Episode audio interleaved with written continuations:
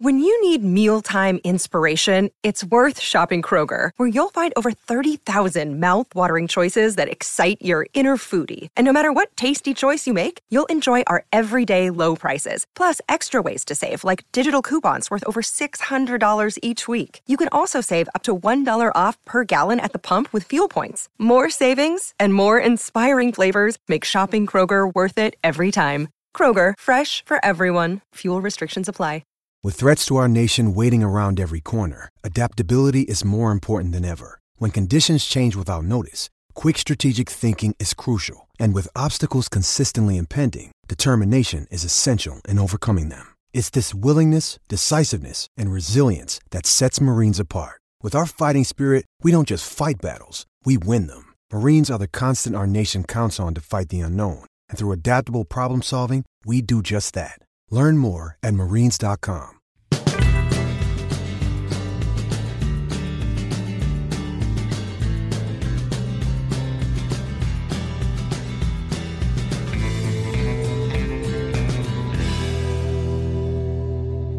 Welcome to Stories with Brisco and Bradshaw. I would be Bradshaw, and that would be the WWE Hall of Famer, Oklahoma's favorite son, Mr. Gerald Brisco. And we have got a WWE Hall of Famer as our guest. When they talk about the greatest managers of all time, this man is on every single list. WrestleMania 1 to WrestleMania 9. He's out there multiple times on every single event. He is the mouth of the South, Mr. Jimmy Hart. Jimmy, thanks for joining us. Thank you guys, man. I love you guys. If I had a tag team now, y'all would be it, and our name would be the U-Haul Brothers. yeah, man, it's always a pleasure to see you, my friend. Uh, you know, uh, you've, uh, you know, I've been a fan of yours since uh, probably about the time John was born. You know, when you were with the Gentrys coming out with the rock and roll music. You know, I was, I was so honored and privileged to meet you in Memphis that time that you were actually uh, Jack and I's manager a couple well, a quick story here. We thought we were Jerry, meeting a rock and roll star, you know. no, Jerry Lawler goes, Look, I want you to go to the airport. Tonight you're going to be managed to the Brisco brothers. I went, Oh, great, this is good. So I go pick them up. They said, Hey, buddy, how you doing? I said, Two things for us. Yes, sir. We'd like a six pack of beer the time the matches are over? Yes, sir, got it. And he said, Make sure Lawler puts this on early because we got to make room service. I said, You got it, baby.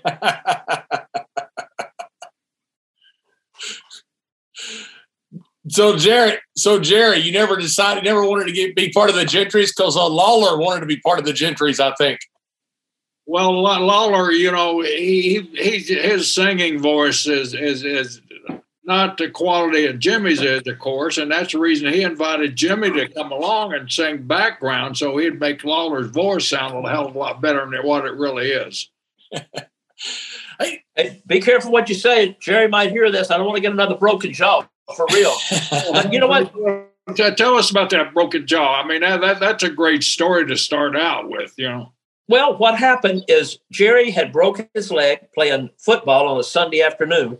And um, at the time, I was just kind of managing Jerry, standing behind him, just going, Right, King, you got it, King. You're the man, King. That was basically it. Well, what happened? Jerry uh, was playing a, a football on, on a Sunday before our Monday show, and he broke his leg on all the newscast and everything. You know, breaking news, breaking news. Jerry Lawler breaks leg. I mean, it was everywhere in, in you know Memphis locally. So Jerry Jarrett had called me and said, "Look, Jimmy," he said, "We could be in a major mess if it's true." And I said, "Yeah, it was true." He goes, "Were you playing?" I said, "No," because he said, "If you've been playing ball, you know, I, you'd have been fired too." And I said, "I wasn't playing football. I was sitting there watching TV." He goes, "Well, look." We don't know how this is going to work out. We've never had a territory without Lawler even being the hottest heel or the hottest baby face, either one. And he said, We're going to have to put a rocket on you and make sure that you uh, can carry this load for us. It scared me to death. So what happened?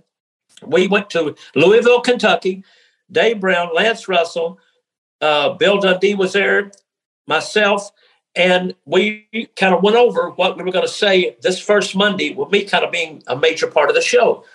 I mean, it's Saturday, excuse me. So I go up there and we go over this interview about what I'm going to say. And I was a nervous wreck, I'll tell you that. And um, we get to the show on Saturday and they go, well, look, time for Jimmy Hart to come out now. Jimmy, Lance Russell goes, look, Jerry Lawler, whether you hate him, whether you love him, this is his confidant, you know, Jimmy Hart. Jimmy, can you give us some details on Jerry Lawler's accident? And I said, Jerry, who? And the audience right away went, ooh. And then I said, look, what do you do when a racehorse breaks his leg? You shoot him. He's no use to Jimmy Hart anymore. Lawler's in the Baptist hospital watching this as we speak now. So, Jerry, eat your heart out, baby, because this is the new reign that we're going to have here in Memphis. Today, I'm crowning the brand new king of professional wrestling. It's either going to be Precious Paul Ellering, who I was managing at the time. It's going to be Handsome Jimmy Valiant, who I was managing at the time. And I believe it was the Iron Sheik, who I was managing at the time. Uh, King Kong Bundy, Joe LeDuc, or, or some of those. It's a little vague. So I brought them all out and I crowned Paul Ellering the king of wrestling. When I did that, we got Dundee in the ring and we were hitting him with straps and straps and straps. All of us were. And Handsome Jimmy, I said, Handsome Jimmy, come out and get you some, baby. Come on.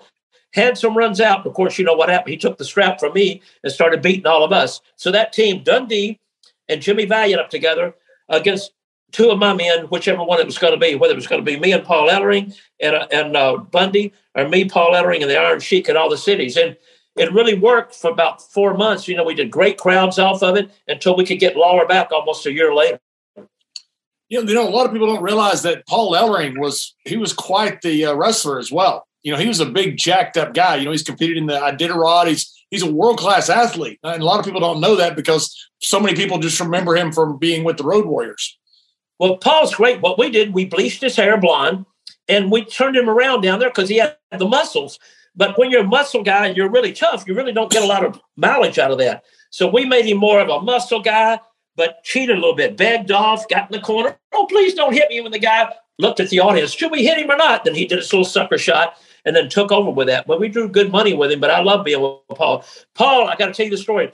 You know, my home was there. And I said, Paul, you, you want to stay with me? He goes, No, I'm going to sleep in my van right out front of your house. I'm going to plug my electricity into your, you know, electricity thing, and I'll cook out here and eat out here. But he was always welcome to stay there. But I love Paul. Paul was so great. Oh, Paul was fantastic. Jimmy, though, eh, you know, that, that that's we, we started with a wrestling story, but you know what I really find fascinating is you're one of the probably one of the few people left that actually toured with Dick Clark. Uh, kind of you you were in high school and you had a what a Billboard top ten record. Uh, would uh, walk us through that gentry uh, stage of your life and how that kind of transferred you over to getting your jaw broke by the king. Yeah, because okay. Jimmy, I do want to come back to this because uh, the king was not too happy about the promo you cut. So we'll get back to it in a minute, but we're gonna we're gonna shelve that for a second. Well, well, what happened? I was at Treadwell High School. Jerry Lawler also went to Treadwell High School. He went into wrestling. I went into music. This is a story we can talk about later. But what happened is um, we had a band together called the Gentrys, and um, we got out of last period. Recently, we put the band together so we could get out of study hall to go practice every week, right? Because we entered a show, a, a, a, talent contest that was a local thing that was in uh, Memphis every year at the fairgrounds. So if you joined and if you, you won the talent contest, you got to go to Miami Beach, Florida, and appear at the Jackie Gleason Theater. Uh, and the winner of that would be on a, a, show called Ted Mack's Original and Amateur Hour, which was really like American Idol now. So lucky us, we go, we win the first show there, we win the second show, we win the third contest. So we won. So they sent us down to Miami Beach, Florida to appear at the Jackie Gleason Theater. And we filmed a nationwide show called Ted Mack's Original Amateur Hour. So um, we won. It, it, took three weeks to find the winners out. We won the first one. We went, oh my God. Came back to Memphis. Man, we were local heroes. Everywhere we went, set out little crowds in the in the uh, YMCA's and all the goldsmiths and all the clothing stores. We play all those shows like that. And so, man, we were we were like the Beatles. Then we didn't know who the Beatles were, right? So then um, that took place. So we went back down again. We won the second time. A month later, they bring us back down to Jackie Gleason Theater. We won the second time. Three weeks later, they called us, You won by landslide. Oh my gosh, this is great. Now, in the meantime, we met a guy by the name of George Klein. George Klein, if you look in the books, is, is Elvis Presley, one of his best friends at the time. So uh, George Klein said, Look, a friend of mine just came into town and he said, uh, He's opening a studio called American Recording Studio. So he said, if y'all go over there and cut a record, a demo, I'll put you on my uh, talent party, which was a local show, kind of like American Bandstand, but locally. So we went over, we cut Time is on My Side by the Rolling Stone. We went on, they videoed us, we, we did the song on there, which was great. So then we came back and, and uh, Chips goes, look, he said, I'd like to cut a record on y'all. No big long term thing. We'll, we'll press 5,000 copies and put it out. And if it goes, great. And if it don't, then I'll just eat it. I said, okay, great. So we went in and we cut a B side, but on the other side was called Keep On Dancing. So I'll cut to the chase on this. So locally, the stations every morning would play 10 of the local hits live on the radio, right? And the kids from the high schools would call in. So all of a sudden, Keep On Dancing was getting four or 5,000 phone calls every week on, on them playing the record. So he got a hold of MGM Records out of New York. They flew in, they met with us, and then heard the song. They said, Well, look, this might be a fluke because y'all are from Memphis. He said, What we'll do, we're going to release this record in Nashville, Tennessee, see if it sells, and we'll release it in Knoxville, Tennessee. I said, Okay. So they released it both places. All of a sudden, it was gone crazy five, 6,000 copies in every city. So they signed a record deal for us and they put it out nationwide. So then one of our first gigs was touring with Dick Clark. So uh, Dick Clark got a hold of us, and we were on there with the Young Rascals, the Shangri La's, Joe Tex, Mitch Ryder, the Detroit Wheels, and that was our tour that traveled around for like a month, doing all these Dick Clark tours on buses, promoting their records, our records, and do good crowds too. So uh, that's how it all got, got started with Dick Clark. And then, uh, you know, it came, we had four different albums out. We had a lot of different singles, but that was our biggest one. It didn't sell a million right off the bat. It got up to number four, but then over the years to come, it wound up selling over a million because of you know being on the charts for like 52 weeks. How old were you then, Jimmy? Oh my God! Well, we just got out of high school. I think I was like 18 or 19. But you toured some while you were still in high school, right?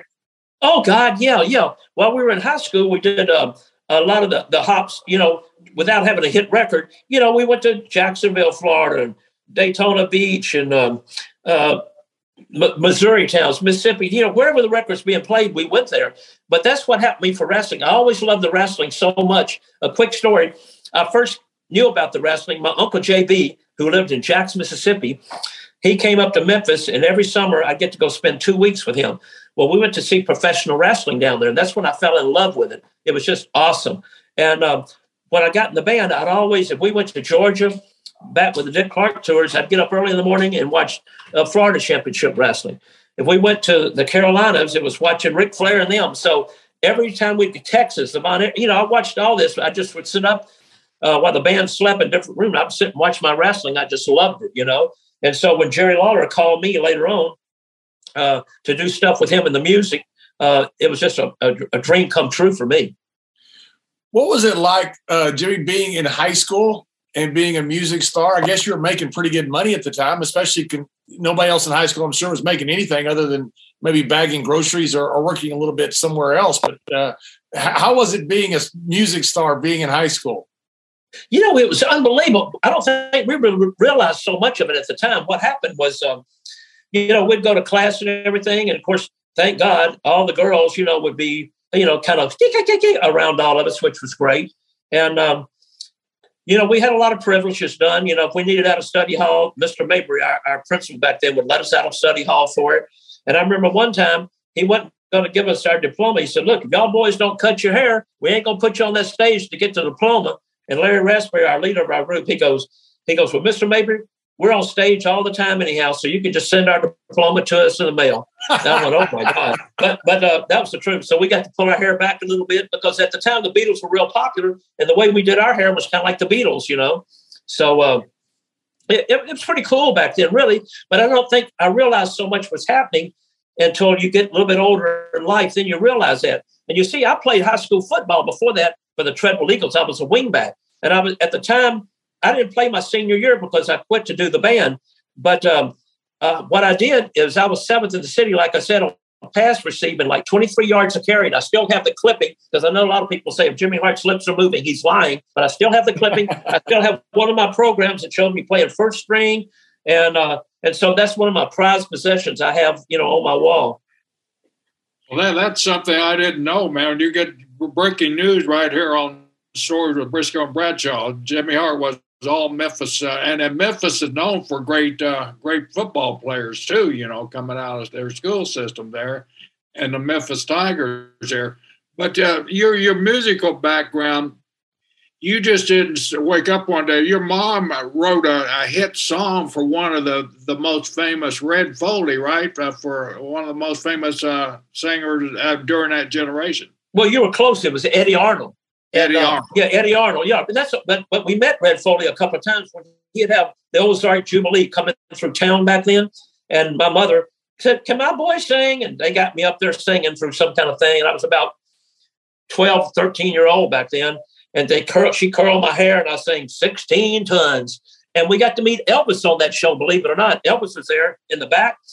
And I remember Elvis came up to my mother and goes, You know, I've got a pair of cufflinks like those earrings. I went, Oh, but it wasn't a big thrill to me because I didn't realize how big Elvis was going to be later on and was big then too. But uh, Tom Parker is the one who managed Eddy Arnold back then and Elvis. So Tom Parker's the one, Tom, uh, he's the one that got my mother the record deal and Tom Parker did. So it was all kind of crazy, the musical background for her and that. And you know, it was so funny. My mother's record, Enclosed One Broken Heart, got to be number four. And my Gentry song got to be number four on Billboard. Your mother, your mother wrote several songs. Did, did was she a musician also? Did she also play and sing? Well, you know, she just kind of tinkered at it. But you know, after my daddy left us, you know, back when I was very, very young, they moved to Alabama. She didn't want me to grow up in Alabama with all the moonshine and stuff because that's how they made the living, being truthful. And I, I realized that later on in life because, but um, but what happened was, um, so we moved to Memphis. We had a little one room thing with a bathroom, little kitchenette, and everything. And and so she slept in the little bed thing we had there, and I slept on the floor. Uh, we didn't even have a couch, if you want to be truthful about it. But uh, we had a little, we had the little blankets on the floor and the pillows on the floor. So that's why we really knew it. We didn't have a lot happening in our life, money wise or anything. And so we, uh, uh, for me to, to get my clothes and stuff, I had to work at school. Uh, talking about grocery store, you were right. When the football practice over, I went to work at Pick Pack grocery store, packing groceries and selling them, and and uh, you know not selling, but packing them and taking them out to the car and everything. So I'd work that till nine o'clock at night and do the cleanup thing. And I did it so good they made me bottle boy, and I got to do all the bottles and, and everything. So then I did so good at it, they made me stocker. So I got to made a little bit more money, made me stocker. You know, st- all the cans and everything, stock and everything.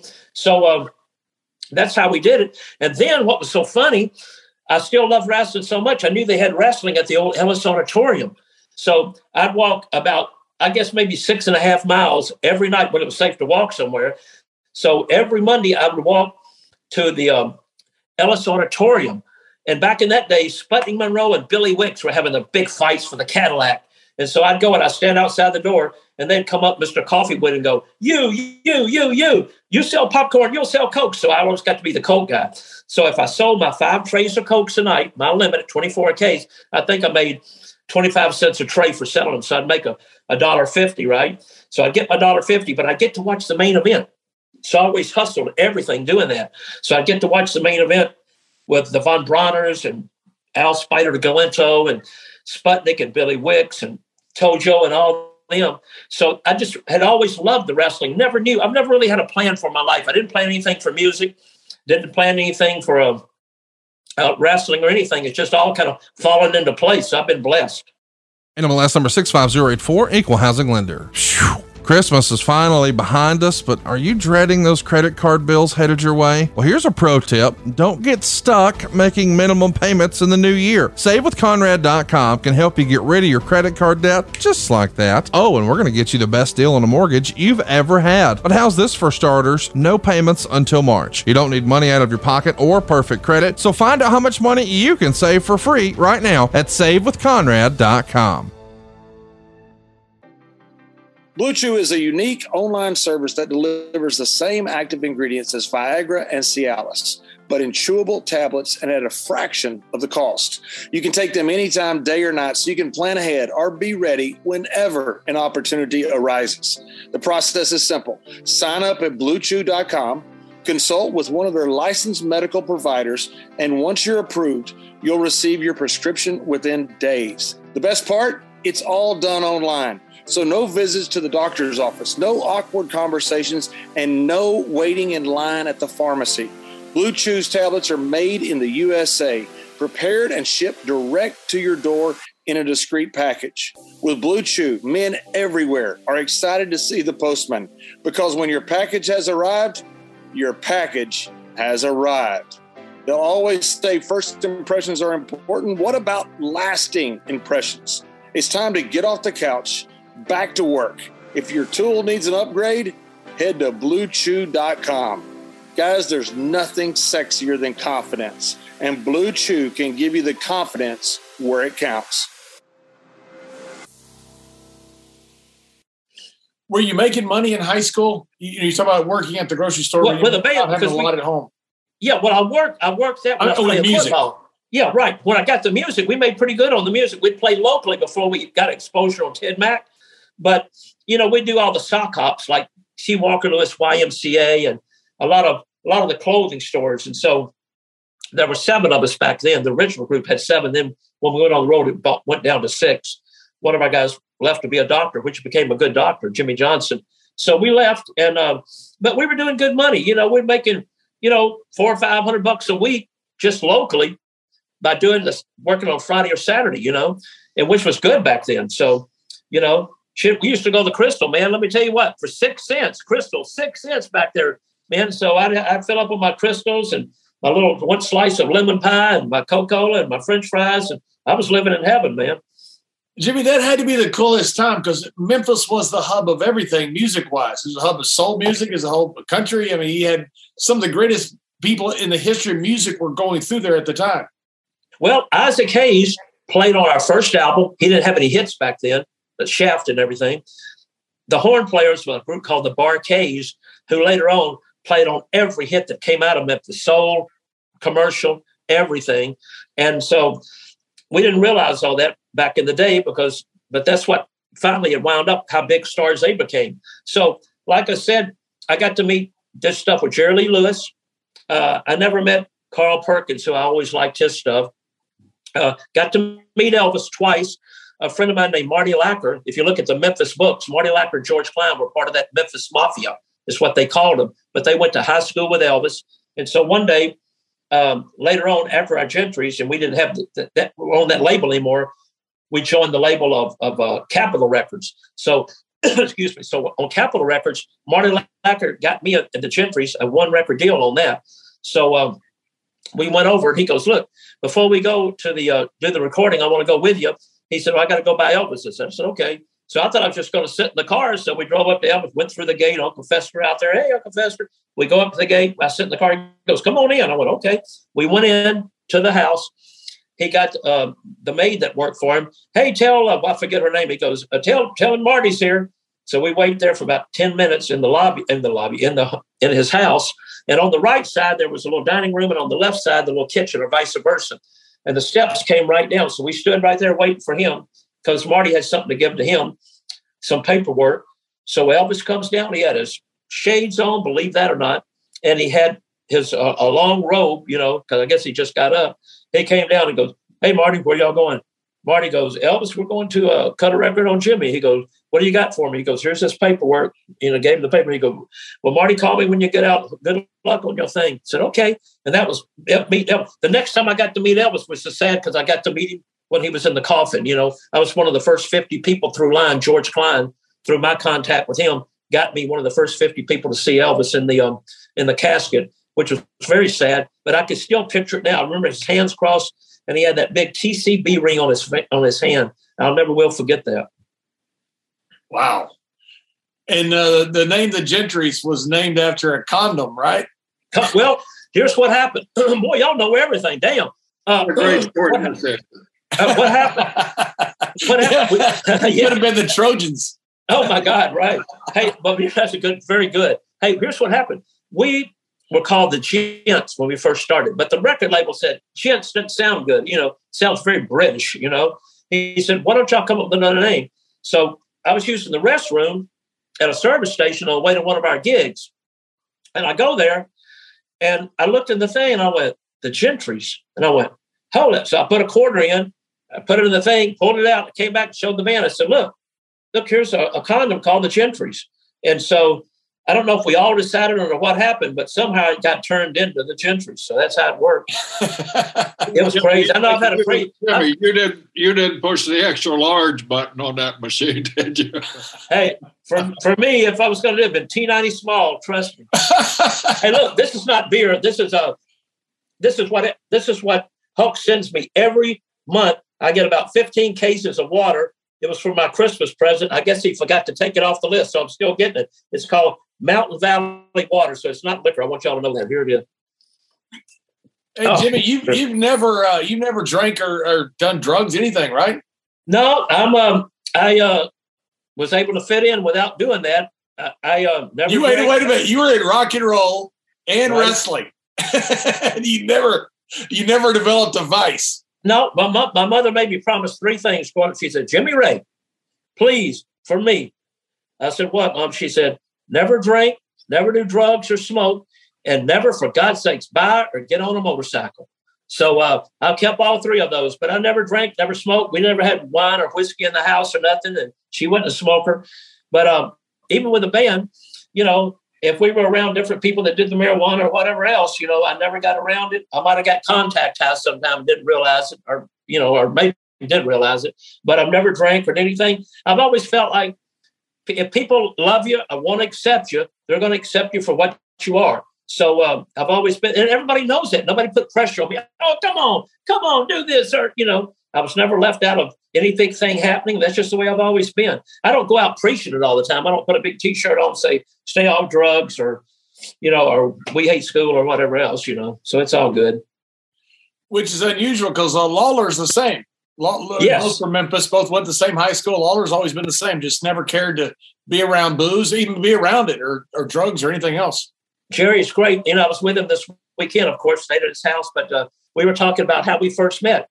When he called me, uh, when I got off one of our tours, he called me and said, uh, Look, Jimmy, we went to high school together. I don't know if you know me. I said, Oh, I know you from wrestling. He said, I know you from music.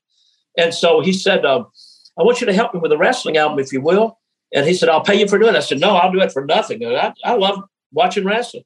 So we went over the first session we had the guys there, the band members, passed by a big wine, wine bottle, and I went, "Oh, I don't do wine." And Lawler says, "I don't either." So then they passed by a doobie, you know, smoke, and I said, "No, I don't smoke." Lawler goes, "I don't either." So that really kind of had us a bond back then because we did that. And he loved playing ball anyhow, so we always played softball or football or whatever on the weekends off. Sometimes I just didn't play that one time when he broke his leg. yeah, fortunately, what what is a guy doing playing tackle football when he's the top guy in Memphis? you know what? It, it really put everybody in a really, really bad situation, especially Jarrett as the booker at the time, you know, and because um, Lawler was our top star. And um, we're trying great crowds with him and everything. And now, for the first time, we're going to be left without him. So that's when Jerry Jarrett got a hold of me and said, Jimmy, we're going to make you the hottest thing in Memphis, Tennessee. We're going to feed you all this talent because this is the first time we've been out the king. And, you know, we're on shaky ground right now. This might not make it. And so that really made me panic because before I did it, I was just behind the king chewing gum going, tell him, king, tell him, baby. Yeah, baby, it's beautiful, you know? And that was it. So I don't mind telling you, I was really, really, really scared the first appearance that we did on that show. And uh, because of God, I guess, and because of everything else, it just all clicked and worked. And we were able to survive till he was able to come back. And uh, Jim Jerry did not find it too funny when you had the line about what do you do with a horse that gets broken leg? You shoot. Oh my God! And uh, you know what's so funny? When we were eating the other day at, in, in, Memphis before we did the show, I said, "King, you know that what my line, don't you?" He goes, "I know it wasn't." I mean, he, he said, "You know, I would never said that. I didn't even think about that line. I think Jerry Jarrett's, which was really a great line if you're going to draw money, but um, but I didn't think of it. I got to admit that happened. But he said, No, I know you didn't. I said, I know. I said, Well, you were so hot. He goes, Well, how do you think I felt laying in the Baptist hospital? The TV show's going on. I said, Well, we had to go on. You're still getting a paycheck coming in, you know. I said, We had to make it work.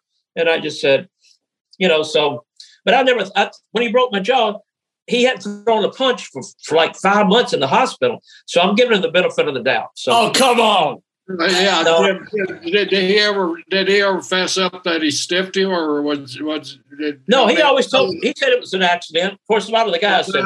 I know Memphis back in those days, as was a lot of territories, guys worked really stiff, and you're you're coming right off a hot angle. You know, I thought maybe you know King, you know, being King, you know, I'm gonna lay it in. You know, did he ever confess to you, or was it just an accident? Well, you know what? His punches always look so good. Anyhow, he didn't have to do it. You know, he's he, well, you know that. But but here's the good thing that came out of that too. I, I, right, I got a chance later on to do these angles with him, where I had the, the Brisco brothers were in, Terry and Dory Funk were in. Uh, Nick Bockwinkel. Uh, oh my gosh, just Hulk Hogan came in there. I got to meet Hulk. I knew Hulk just by me still playing the band, but going to see wrestling and meet with Jerry in the back, you know. And uh, like I said, I've never met all these big, big superstars and legends through the years that would come in, and I'd get to manage them. Going Billy Superstar Graham, who I just talked to a week or so ago. You know, I managed him down there. Uh, Jesse the Body Ventura. Me and Jesse fought the San Diego Chicken. So uh, I tagged with him for that. So I don't believe that or not. But um, I'd never had a chance to do all that. So I guess something good came out of something bad. and one of these days, King's got got to fess up about that. King King throws one of the best punches in the world. For him to break someone's jaw, he was mad. well, that's what you said. I don't want him to hit the other side, please. Good part about it was it's such a it was such a punch. We're talking about it 30, 40 years later. so it, it obviously it's, worked. It's kind of like the Andy Kaufman thing. You know, everybody thought that was real, real, real until Jerry finally confessed in one of his books, I guess about a year ago, that how it was all set up, you know. And, and how did the, the migration work? Uh, Jerry wanted you to come in, help him with an album and, and do the album. And then all of a sudden, then you start uh, managing wrestlers. Uh, what, at what point did you decide I'm just going to do this and not do music? Well, what happened originally, I started working with him and I started doing promotion. That's what I've always really loved, just doing promotion, being the hype man, going out, the Barnum and Bailey. I've always loved that. And so I started doing promotion, window cards and stuff. Then I started announcing. Then I started running some of the towns. And then that's when he came to me and said, Look, it seemed like the people really love you. He said, Let's shoot this angle on Monday night where I've got a match with Dundee. Uh, I want you to go to ringside. I'm going to give you a chain and when I call for that chain, you'll know it. I want you to throw it to me in the ring. I can knock Dundee out, and I think we can go on TV and make some money out of you being in my corner and managing me. I said, okay. He didn't tell me when you throw a chain in the ring, you need to lob it up in the air, right? So when it, people can see it when it comes down. So I'm at ringside with Lance Russell. Here's the match. Here comes the time. He calls for the chain. Buddy, I throw it like 90 miles an hour, like a baseball. But lucky me, it hit the middle of the back rope wrapped around it. All he had to do was reach back. Bam. One, two, three. He wins. We go on TV that Saturday. Dundee comes out, rips a butthole in me. You know, Jimmy Hart's the biggest bye, bye, bye, bye, bye, this music guy. He said, I've got a guy here named Pat Hutchison. Pat, how many times have you wrestled this year? 36. How many matches have you won? None. Lawler, I challenge you right now. Jimmy Hart will not be able to be Pat Hutchison, who had, who's lost 36 matches Monday night at the Coliseum, extra added match. Lawler says, We'll accept that challenge. I'm going, Oh my God. Now, Lawler, we go Monday.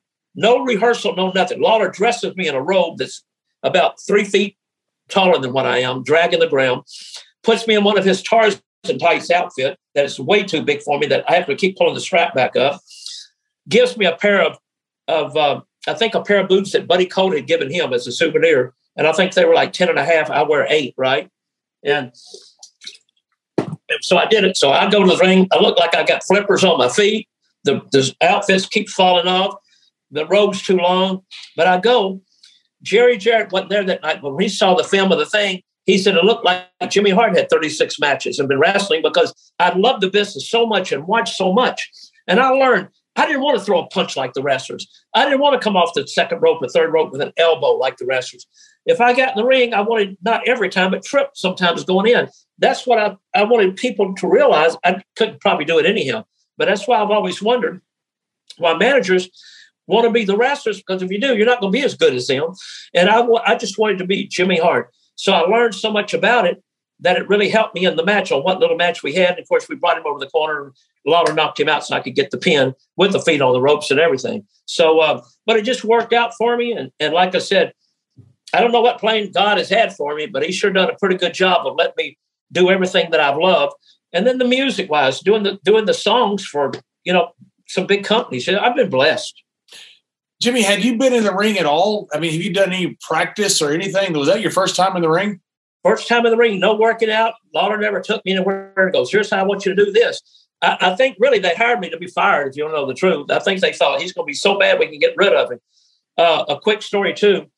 I haven't told this a lot, maybe never. But um, while I was down there doing music for them, some music, um, Jerry Jarrett had called me and said, look, I want you to do a song on Jimmy Valiant. And he said, Jimmy says he can't sing or not, but I want you to do it. So I got Jimmy at my house and I wrote this song called Son of a Gypsy, three chord progression. You know, it's like a blues type thing, but up tempo, you know. And so um, I brought Jimmy over and I said, Jimmy, I'm going to bring you in. Here's what it is. He goes, We're going to kind of sing and talk the verses, but do it in your voice, that raspy voice. You know, I came rolling into Memphis, TWA. Tell all the ladies, handsome Jimmy's on his way because I'm a rocker and a roller, a little funky too. I was raised by the gypsies. I'm handsome Jimmy. I'm so cool. That's just one verse. I'm not going to do the other. But uh, so he did it, took him in the studio, went down the studio, cut it, came out good. Um, you know, had to get everything on it, went and shot a video on it. Police, the police loved us. I had a police escort taking us up there. We filmed it, borrowed a limousine from the from the uh, limousine company because they love the wrestling. Brought let them do that went to the Orpheum Theater where Elvis used to go and do his private screenings for his movies. The people let me have that for nothing, zero, zero. We had a low budget there. So, uh, so I shot the video, everything. We, we debuted on TV.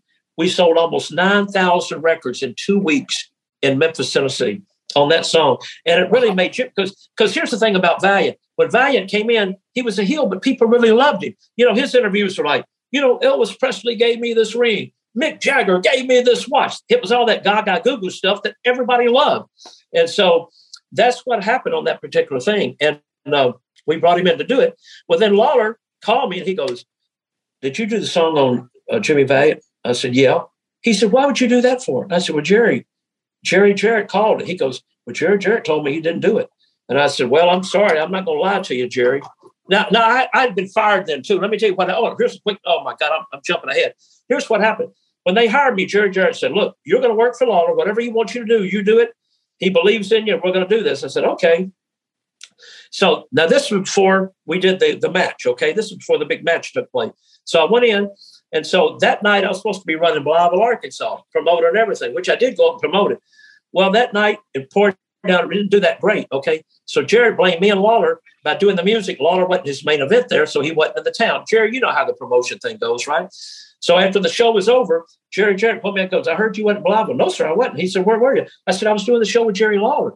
And he goes, Well, I know one day you're going to make me money, but you're fired. And I went, What? He goes, You're fired. I said, Okay, well, thank you very much. I mean, it broke my heart, really, if you want to know about it. I mean, it tore me apart. So I left. I went home.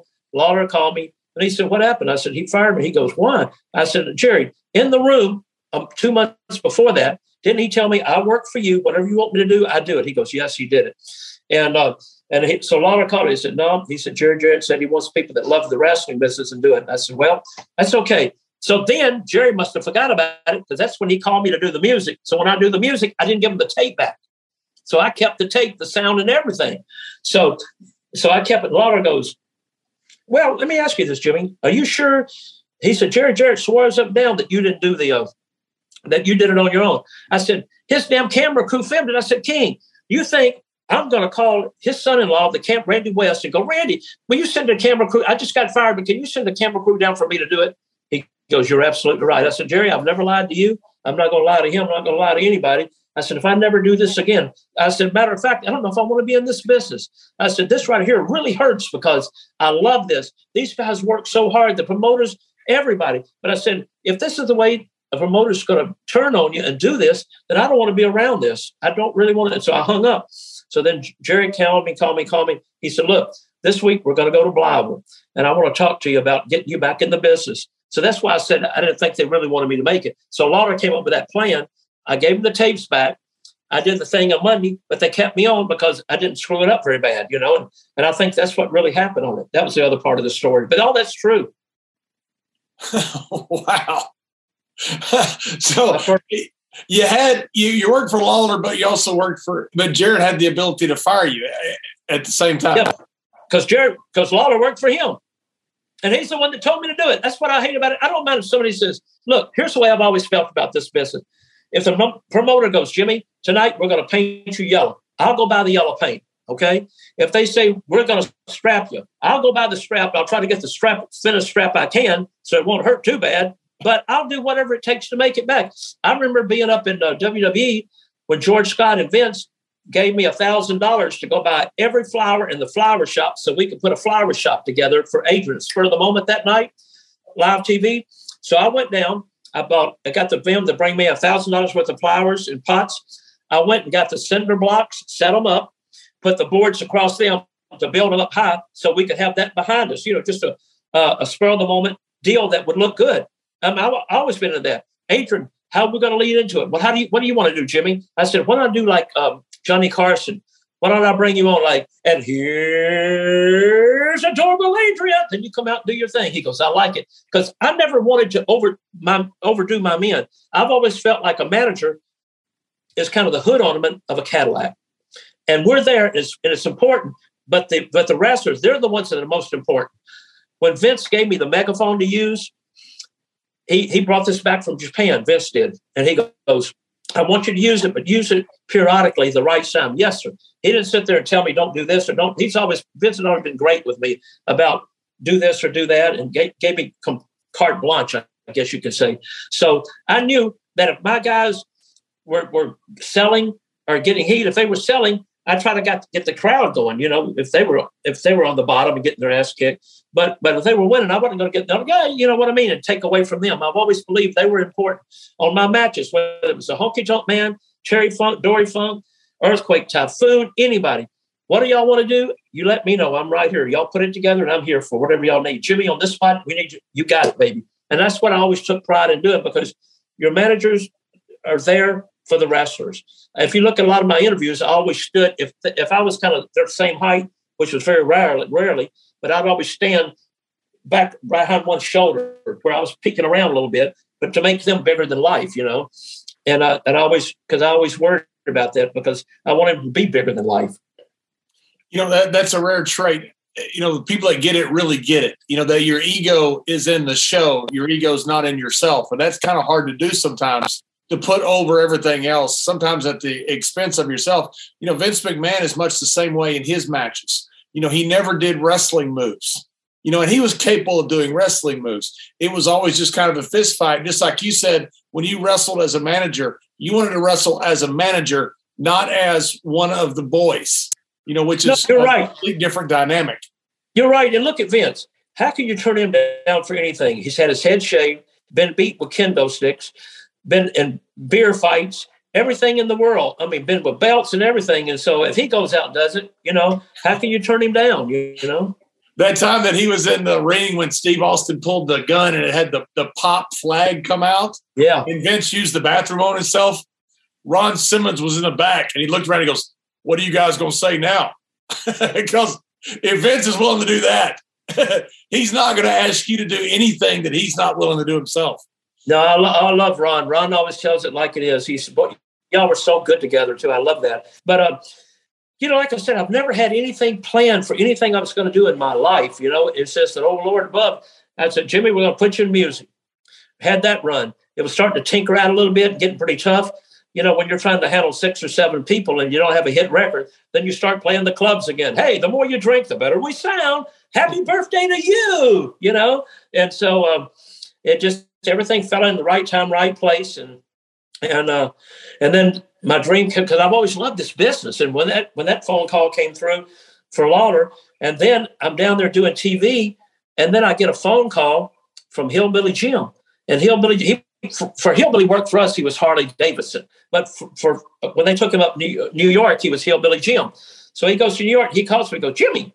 He goes you know, the WWF's been trying to get a hold of you about uh, coming to New York. We got a show in two months called WrestleMania.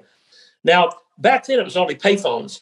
So I remember calling home when I was in Louisville, called, you know, back to my house and go, hey, have I had any phone calls yet? You had this, this, this. And they said, Vince McMahon called from, uh, uh, they said he called, a 203 area code. And I went, oh my God, that's a joke. That's probably Austin Idol want me to pick him up at the airport and give him a ride to TV. I didn't call the number back. So a week later, I'm in Evansville, Indiana. Go to use the payphone at the hotel outside before we called before I did the matches. Called home. Same thing. You got a, a, a phone call from George Scott, WWE. They said they wish you'd call him. Never called him back. But you know, so finally I get home. Hillbilly Jim calls me. Goes Jimmy, what are you doing? I said, No, nothing much. Just here. He goes, uh, I said, our show was canceled this week because of snow. And he goes, um, the WWE has been trying to get up. WWF's been trying to get a hold of you, and uh, you won't call him back." And I said, "I thought it was surreal." And he goes, "Well, look, um, Howard Finkel's fixing to call you in a minute." What happened? Howard Finkel had been watching all the tapes, and he saw me in Memphis. Went to Vince with it, and he said, "Let's bring him in." And so that's how the whole thing got started. Uh, they said, sit by your phone. Vince is going to call you in 30 minutes. Vince called me. And of course, back then, and Jerry, you know this, all the territories were like, oh my God, this Vince McMahon's taking all the talent out of all the territories. This is going to crumble. This is going to fall. And there was a lot of heat over that. So I couldn't right. tell anybody about this phone call. So then Vince called me, got on the phone. He said, you know what? We'd like to have you up here. We like what you do. Uh, would you be willing to come? And I said, yes, sir. He said, well, can you fly up here tomorrow? I'm like, oh, oh yes, sir, I can. But I've got to be back Saturday to do TV because Lawler is in Japan and Jerry Jarrett's on a hunting trip and I've got to run TV. So they gave me all the tapes. He goes, well, you know what? If you'll be that loyal to them, I know you'll be that loyal to me. Definitely get on a plane and come up tomorrow. Now, listen, we wasn't flying anywhere. I didn't have no free, frequent flyer mileage. So they put me on the phone with the damn uh, lady that books the travel, right? She goes, Mr. Hart, would you like to fly? I, I, forget what it was, Northwest or all this, all these airlines are no longer with us now. Uh, I said, ma'am, whatever you put me on. She goes, well, what, which one do you have the most frequent flyer mileage on? I didn't want to tell her. I didn't have none, you know. so I said, ma'am, I'm, I'm just happy to be going. You put me on what you want. And then once I get to the airport, I'll put my frequent flyer in. I'm trying to think as quick as I can. So whatever they put me on, I, I went there. George Scott picked me up, went there. The next day, I meet with Vince and I said, uh, Mr. McMahon, I know you've heard this before. I'll be on time. I'll be dependable. I don't do any drugs or drink or whatever. And so he goes, Well, that's good. That's a good start. And I said, Yes, sir, it is. He said, Well, I think we can do several things with you. He said, First of all, I definitely want you to manage. I think you can bring a lot of enthusiasm to some of our stars that we've got. And he said, uh, I heard you do music too. And I said, Yes, sir, I do some music. And um, and everything. He said, "Well, we'll figure it out as we go along. But we got this big show, WrestleMania, coming up, and I'll make sure. I want to make sure you've got some talent on that." I said, "Yes, sir. Thank you." And he said, "When can you start?" And I said, uh, "I just need to start. I could start next your next TV." And that was like a week away. And so that's how we did it. So then I went home and I told Plowboy Frazier, who I was managing, because I knew he would squeal like a pig, man. And Plowboy, he go, he tells Lawler, he goes, Lawler, man, Jimmy Hart ain't Jimmy Hart's leaving. He's going to join that music group back again. I told him I was joining music, right? The Gentrys. So Lawler calls me, goes, Jimmy, I heard you're leaving. I said, Yeah, King. He said, Why are you putting the band back together? I said, Look, I'm not. I said, I'm fixing to go to the WWF, WWE now. I said, King, I don't want to lie to you, but I'm fixing to join the, uh, go back to uh, this other company and do this, go with it. And he goes, Boy, Jared Jarrett's going to be upset. And I said, Well, I'm sorry. I don't have a contract you know, because they didn't know contracts back then. It was all word of mouth. And so, um, so uh, Jerry Jarrett, uh, so Lawler called me back and said, Jerry Jarrett, he said, he's suing you and suing Vince. I said, you know what? I'm going to sue him for impersonating a wrestling promoter because I said last week while you were going snowing on the true. I said last week when snowing on the ground, they made us drive all the way to Lexington, Kentucky, and when we got there, there was a sign on the door saying wrestling's been postponed, which I knew it in the first place. And we drove all that way, four of us, me, the Dream Machine, the Iron Sheik, and uh, I think uh, Killer Karl Kruke. We went all the way up there. Nobody notified us. Nobody did anything. And I said, that was the last straw for me, King. I'll always love you. I always do it, but I, have got to go, you know. And that was it. Then they tried to get me to do a loser league town where I was going to be in the corner of Eddie Gilbert. And, and if he lost, I was going to lose. Hell, you know what would happen that night? Forget it. I said, I'll do the interview from here saying I'll be there, but I'm not. Case closed. And so uh, that was basically it. Did Jarrett actually sue you? I'm sorry? Did Jerry Jarrett actually sue you? Oh, shit. Heck no. Are you kidding me? No, no. I, didn't have no contracts. And Jerry, I love Jerry. We've been friends forever. He, and, uh, you know, when I'm in town, I always go by and see him. He's very, very smart. And I've always, I've always said this. I've had two of the greatest people in wrestling to help me, and that was Jerry Lawler and Hulk Hogan. I've had two promoters in my life. I've only had two. That was Jerry Jarrett and Vince McMahon. And so, I, like I said, I've been blessed. You know. Then I went down to WCW. You know, I had my little run down there when Hulk went down there, and and Eric was always very good to me on everything. Eric Bischoff was good to me, and on everything. He let me do music down there. Matter of fact, Eric, and I said this in, in my Hall of Fame speech too. Eric let me have the Saturday night show. We only had it six months before they closed. You know, Vince bought the territory, but I, I was able to do that for uh, for six months. and uh, I loved doing it. It was great. Me, Tony Schiavone, and and Terry Taylor jumped in on it. But I, it was my thing, and so we just put old angles together. Hell, one of the biggest things we drew on was was uh, uh, we had uh, oh my God, Hacksaw Jim Duggan against the Cuban assassin, right? And we did a 2.2.3 rating off that thing on a Saturday up against football. You know, I couldn't believe it. I was like, what? You know, everybody was so excited over it. And uh, it was just crazy. Jimmy, Jimmy, let's uh, let's go back to Elvis now. You, you you'd met you'd met Elvis. Uh, was you aware that Elvis and Jerry was trying to set up a karate versus wrestling match? Well, well, you know, I heard that years ago uh, through the grapevine. It's like some of Elvis's um, uh, clique, you know, or, or Memphis Mafia, or whatever you want to call them, was trying to set some things up where Elvis was going to do, um, uh, you know, come out, maybe get in shape and do a karate thing with Jerry. It was just kind of in the talks, you know, about trying to put something together like that. But I was definitely well aware of that. And that was before I even got in, you know, into the wrestling part of it. I was still doing music back then. But that's one of the stories Jerry and I had talked about before that because of my connections over there and his connections over there. Elvis, uh, I saw an interview you did somewhere that he, he snuck into some of the uh, buildings. Elvis was a wrestling fan, right? He loved it. He loved all of it. You know, he would they would kind of get him in and up in the top of the because uh, you can go up to the top of the Coliseum up there and kind of get up on those uh, ramps they have and kind of watch everything from down there, you know. So he would kind of sneak over there and do that. You know, another wrestling fan, Jerry Lee Lewis, would come by the shows. Uh, Elvis was really good friends, from what I understand, anyway, from Sputnik, because I used to make road tri- trip to Sputnik. Sputnik used to tell me stories about him and him and Elvis going out all the time. So that kind of all rings true, where he was such a huge fan that he became friends. Right? He befriended a lot of the the old time yeah. wrestlers around. No, you're right. I, I love Sput. Let me tell you what, I love Sputnik Monroe. When I was doing music and I went to Sun Records, Knox and Sam Phillips, or Knox Phillips from Sam's son, one day they called me and said, Look, Sputnik needs to ride to Blytheville, Arkansas. This before I got wrestling, right? I didn't know anything about good guy, bad guy, heel, big face, whatever, right? So me and my friend Ronnie Thorne, we wore our black t-shirts, we rolled our sleeves up, we had our our little saddle Oxfords on, our tight little blue jeans. I, this is gonna look so good, man. So we took Sputnik over there. And on the way over, Sputnik goes, Look, let's stop at this beer joint over here. I want to get a six pack for after the show. I said, Okay. I pull in. And it was all an African American beer joint there, right? And I'm going, Oh my God. So Sputnik walks in and he goes, Who is the roughest mother? You know what, there? And everybody went, You are, Mr. Sputnik, you are. I mean, he loved him. They, and so we came out. I'm going, Oh my God. So then we got in the car. We went to the gig. We parked right out front. Sputnik goes to get dressed. He got a stick. We're sitting right there at ringside. And I kept wondering, doing the damn match, I felt something kind of hit me and bumping up against me. And, and somebody threw a piece of gum and stuck in my damn hair. And I'm going, what the heck? This is a rough place here. I didn't know because when they saw us for Sputnik, they thought that we that people hated us to be with them. But we didn't know it. We're just eating there, eating our popcorn and drinking our drinks. And, you know, people bump around, nudge into us and, you know, come up and give us a finger. And I'm going, what is that all about? I mean, I didn't know. I was so naive. Then we went out to the car and then I realized what it was about. We had one flat tire, mud, big old piece of mud. It had been raining in, a big mud thing stuck all over the car.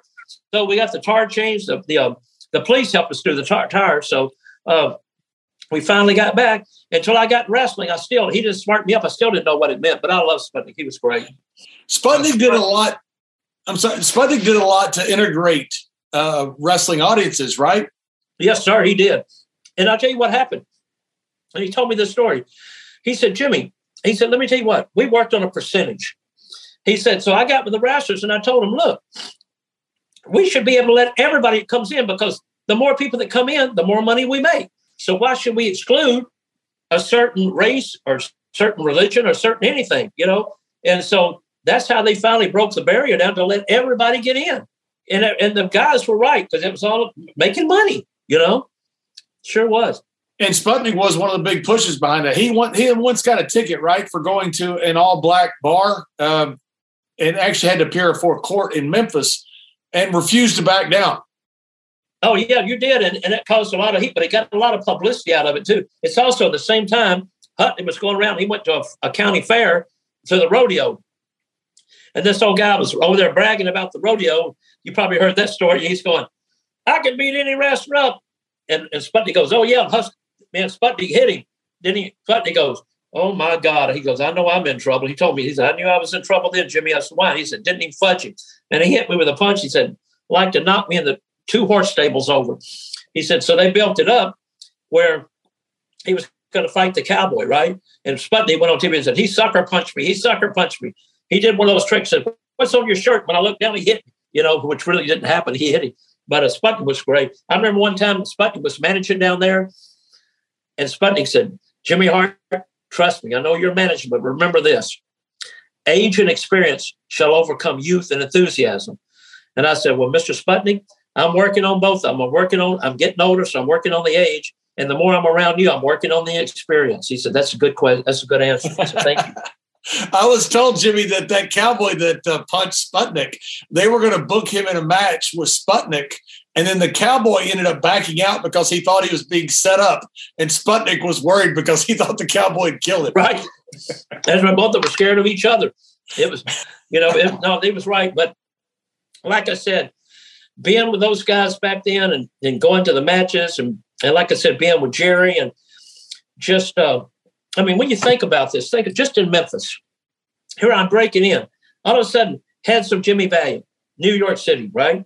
Joe LeDuc, Killer Karl Kruke, Terry and Dory Funk, the Brisco brothers, even though it was a one-time appearance, but being with them, being with Paul Ellering, which later on became a major star with the Road Warriors. Uh, I mean, just uh, the Iron Sheik, the Richard, the Iron Sheik who came to Memphis and went to New York. I managed him there. King Kong Bundy down there. Jim the Anvil Neidhart in Memphis before I went to New York. I mean, and I'm leaving out. And Austin Idol, of course, I love him, and just so many people. But I, my whole thing has just been, you know, I kind of look in the mirror and go, "Did I really get paid for doing this?" And it's just it's been the way my life's been. And don't oh. forget the young man that came through with the long blonde hair, that Terry Bollea guy. Oh my God! You know, I talk with him so much. Sometimes I leave him out of everything because we've been friends. You know, people said, "How long have I known him?" We've been together for forty three years. Wow! And and they said, How has it lasted? I said, I've never borrowed money from him, and I've always told him the truth, how I feel. If he comes to me and asks me something, what do you think of this or that? What about? I've always told him what I feel. Whether I'm right or wrong, I always tell him, not that he's going to do it, but I've always told him the truth. And I've never borrowed my, not a nickel from him my whole life. And he'll tell you that. I brought a bunch of kids one time. I'll tell you, uh, Hulk story. Oh, yeah. To, uh, yes. that's right. So they were filming, I forget what it was, one of the Tough Enough or something like that and he had all those stars around. Hulk was the only one out of all the stars. They all waved and know, were friendly. Hulk came over and met all these kids that I brought over from Bermuda. A lot of them had never been off the island. Sat there and took pictures with all of them, but he was the only one that had done that, and he was by far the biggest star in the room. And it was just really cool. He made every kid there feel special uh, on that trip, and it, they talk about that to this day. It was really cool what Hulk did he's always been so gracious with the kids. I remember when we would do the make a wishes things back in the day, he'd sit down with them, rub their arms. He goes, I've got to get some strength. I've got to get some of your power for my match coming out. You know, I've got to get this. This helps me out. This will really help me, help me. And uh, but he always takes the, took the time and still does. You know, we've done a lot of the boys and boys and girls clubs this past year, and uh, you know, he's he's just he's different. He's special. He really is he's always been just fantastic to me. One of the first times I asked him for something, we need something for like a little YouTube show we were doing just for fun. We are doing WWE. And I, so, so when I'm asking, he goes, whatever you need. And it was just that easy. It was, he's always been so cool with, uh, around us and around everybody that I've, I've brought around him. Well, you know, it's so funny. I always tell everybody about the time I was sitting with Vince and we were in Pitts, uh, I started to say Pensacola, Florida. That wasn't happening. I was in uh, Poughkeepsie, New York. So we were in Poughkeepsie, New York, right? I'm sitting right before we go on. You know, we filmed 25 matches that one day. And so right before we went on, we were sitting there. And uh, he said, You know, Jimmy, I'm looking for my next attraction. Hulk's the biggest name we have now. We had great people, but that, he was our draw. You know how the territory used to be. Everybody wasn't a superstar back then. You had your superstars, then you had your up and coming superstars. But but you had to earn it to kind of get there, you know. So we were sitting there and he goes, I'm looking for my next attraction.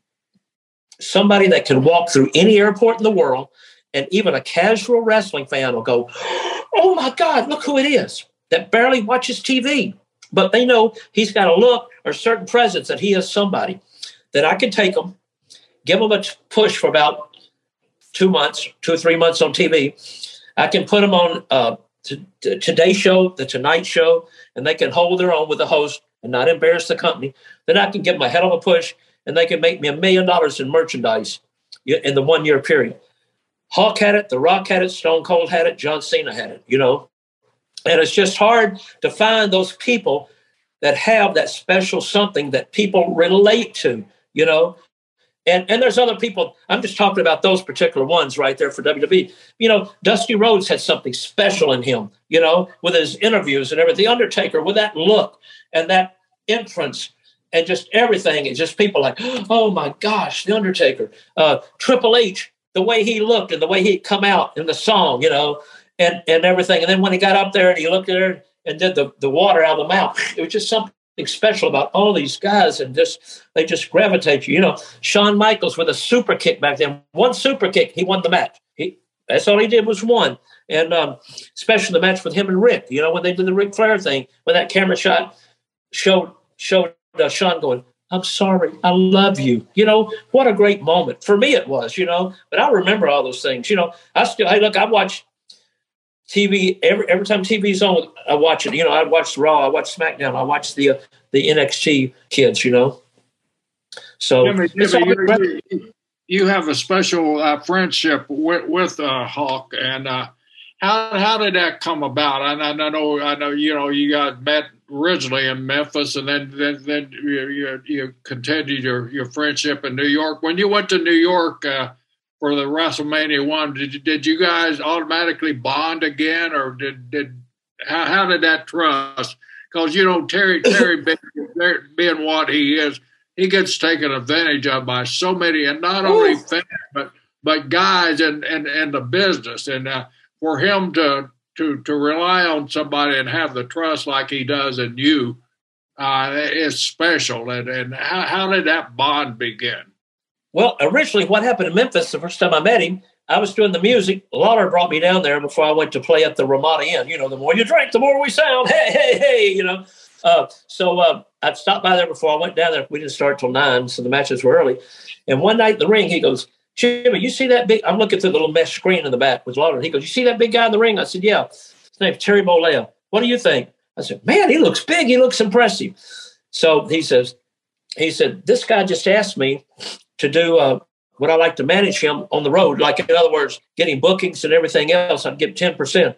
I said, You're going to do it, aren't you? And he goes, Trust me, he'll never make a dime in this business. And I went, What? Now I remember that every time I tell Jerry that, he goes, I didn't tell you that. I said, Of course you did. But uh, so I met I met him back then, didn't know him that well. Then uh, we met back in New York. And he goes, Oh, I thought you were coming in to manage me. And I said, No, I'm coming in to be, a, you know, heel manager. I've got King Kong Bundy, who I had in Memphis, and Jim Neidhart on the first WrestleMania. To this day, the first WrestleMania and WrestleMania 3 are the, are the things that I cherish forever because I was on the first WrestleMania, which a lot of guys can't say they were. And I had King Kong Bundy against SD Jones, and I had uh, Greg Valentine against. Um, uh, it was supposed to be Tito, but we had Junkyard Dog, and that was shooting angle. So that was always a thrill for me to be part of that. But then uh, WrestleMania three, of course, those three big matches. But uh, we we were up there. We didn't travel a lot together because babyface heel, but uh, but we bonded up. I'd go to his house and stuff and do all the little parties with him and everything, and help set him up. And then we cut a wrestling album together, the Wrestling Boot Band, and we did it. So we've always bonded doing stuff. And then he'd take me on a lot of the trips that he'd go on, uh, he'd say, "Well, I want I want Jimmy Hart to be with me for this because he knew I didn't drink, I didn't do the drugs, and I didn't like to be around any of that stuff that was doing it. And I'd, I'd always kind of spot the people that I wish somebody could have done it for Elvis. If somebody done it for Elvis, he'd still be alive. If they had real people around him saying, "Look, Elvis, you're gaining too much weight. You don't look healthy." You know, you can't, you know, but they were afraid they would get fired and lose their paycheck, you know, and that's why Elvis is dead today. But with Hulk, he'd always we'd always sit and talk about a certain thing. What do you think, blah blah blah, and try to make it better, or just uh, you know, he whatever he thought to do. That's what he did. And Jimmy, you're still working with him now, right? With the with the bar there in Tampa, does he come down regularly? How, how is how is Hulk doing now? You know, I know he doesn't do a lot of media and stuff, but how's Hulk doing now? Well, he's doing a lot better. He's, um, you know, still after 12 back surgeries and hips and knees, he's doing so much better. He's been taking this therapy every week, uh, and it's been really improving him more and more. So he can get up and get about pretty good now. Still looks good, you know. Always got the hair, always got the tan, but upper body unbelievable. And so he always worries about his lower legs. I got to work, work, my legs today. Work my legs. I said, "Oh, please." And so I said, "But as, looks, hey, as Hulk says, it's an upper body business." right, I know it. it. It is, and he always looks the part. And uh, great interview. Still can do an interview like the drop of a hat, and knows what to say, when to say it. And he's such a magnet. People love him no matter where we go. It's just like, whoa, whoa, whoa. It's crazy. And uh, it's uh, so funny. But we uh, uh, we go down. I, I, go to this little bar every now and then and help him. Because we want me to do karaoke there as a guest karaoke guy, you know. So I'll probably do that pretty soon for him, whatever I can do for him to help him. And uh, and uh, you know, when WWE calls, we go running for them. You know, we've been on some of those uh, special shows. We went to Saudi Arabia twice. We went over there. That was a great experience. We went there for that, and then we uh, uh, do side projects together still. And um, you know, like I said, I've just been blessed to be associated with the people I've been associated with. It's been crazy. Jimmy, how was uh, WrestleMania one? Like when you got to the building, when you got to the garden. I mean, you got Liberace there, you got Muhammad Ali there.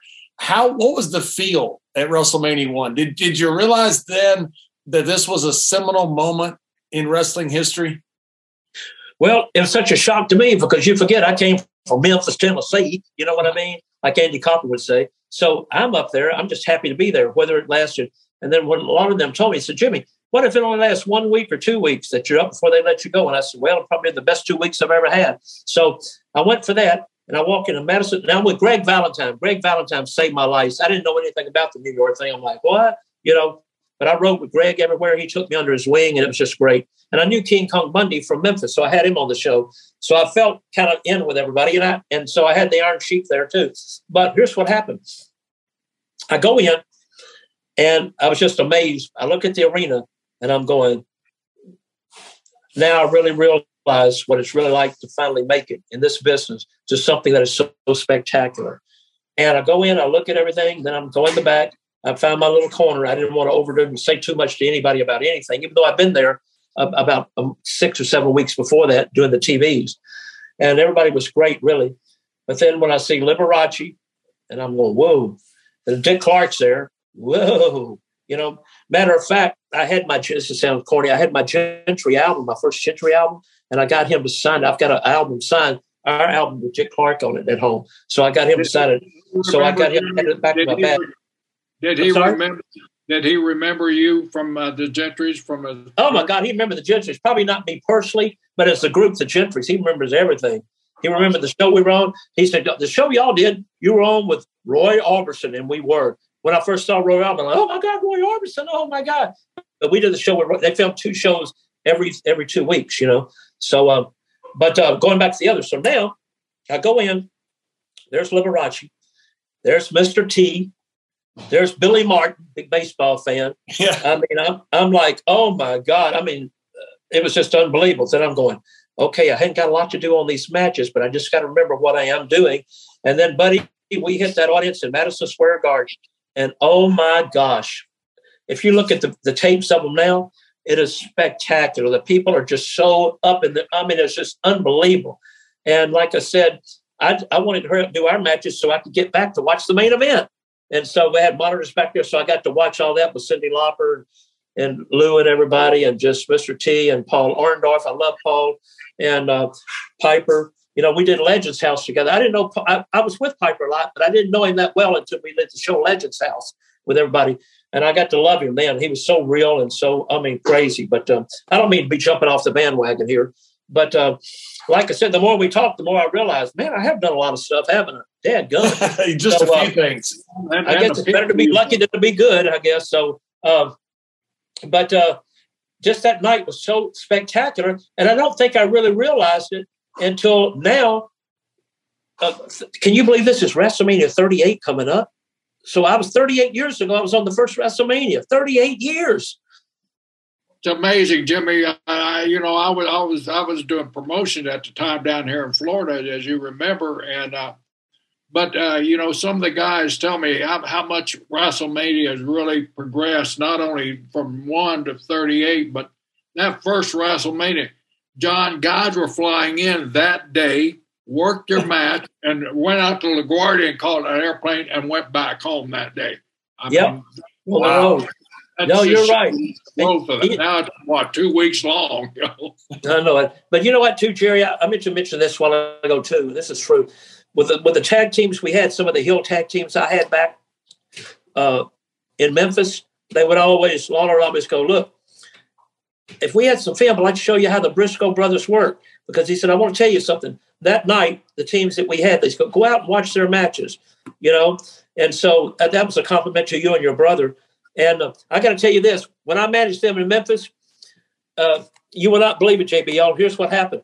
They come to the ring, they probably had a few brewskis before they got there. And I'm going, oh my God. Back you got but I know it probably was. But no, I had to get another one. I took y'all back to the hotel that night. But let me tell you, so I'm going to the ring. I'm a nervous wreck anyhow to want to please them. So we get out there. But on that match, they had me strapped from the top of the ceiling in a little bungee cord with a harness around me because at the end of it, they Lawler got five minutes with me. Now, so what I did, so they were on the ring apron, and his brother would run and, and he could lean over and push me where I'd go right across and go around in a big circle right up the audience over the people's heads. And I'm like, oh my God. I said, if I get out of this, I never want to do this again. But that, but it, it turned out great, of course. But it was just, you didn't know what you were going to get when you had the Briscos. you think? And I meant, oh my God.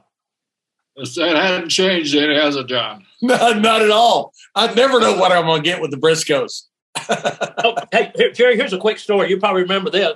And I was saying it for the right reason. And my feelings were hurt so bad. We go do a local TV show, me and Randy Savage. At one of the shows here, Jerry's the promoter down here for the for WWE. We go do them. And out of respect for, you know, to me, if you go on last, you're the main event, right or wrong. Right. We had a two segment thing, me and Randy. So I said, uh, Randy comes in. I'm there early. I'm there. And I said, Jerry, listen, if you want me to go on first and make Randy the main event, I'd be more than happy to. He goes, Jimmy, listen, Randy goes on first because you'll never be as big as him. And I went, Jerry, I didn't say I was as big. That bothered me because he took the wrong impression. I'd never be as big as Randy. I just meant out of respect from him, I don't mind going on first to build it up for him to come on. And after it's over, Jerry goes, No, I didn't mean it that way. And I said, I didn't either. Of course, Randy's big. I'm the one. That, let me you, going back to that story. Let me tell you what happened on that, if I may. I'm in I'm in uh, Memphis, getting ready to catch a flight to leave. Uh, George Scott called me and said, Look, we want Randy Savage. Can you go by the studio and talk to him before you get on a plane and come up here? Because we were doing Madison Square Garden. I'd already been up there. And I said, uh, Well, you know, they don't like me very much over there, but I'll try to figure out a way to do it. Well, we need to talk to them. I said, Okay. So at the time, Randy was selling Amway or Amshack or whatever those things were on the side, making money, right? So now I get off, I go and I call Mr. Coffee. He's at TV, live TV. I said, Mr. Coffee, Jimmy Hart. He said, Do me a favor. I said, Can you tell Randy I've got a buyer that wants to buy $500 worth of Amway? And he goes, Okay, I'll get him. I'll tell him to call you. So Randy jumps on the phone. He goes, He calls me before they go on. He goes, Oh, yeah, what's going on? I said, Listen, Randy, if you want to bury me, go ahead. But I will tell you the truth. I just talked to George Scott, and uh, they like you so much, they want you to call them to see if you would like to come into New York. Is this a shoot? I said, I swear. He goes, Okay, I'm going to meet you after TV over on Summer Avenue by the gym. I said, okay. So my flight went to like four o'clock anyhow. So Randy comes all the way over there after it's over. He gets in the car.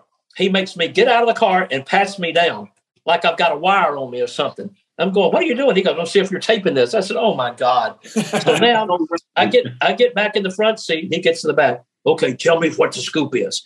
I said, look, George Scott called me. They love your tapes. They'd like to bring you. He said, you think they would bring Lanny?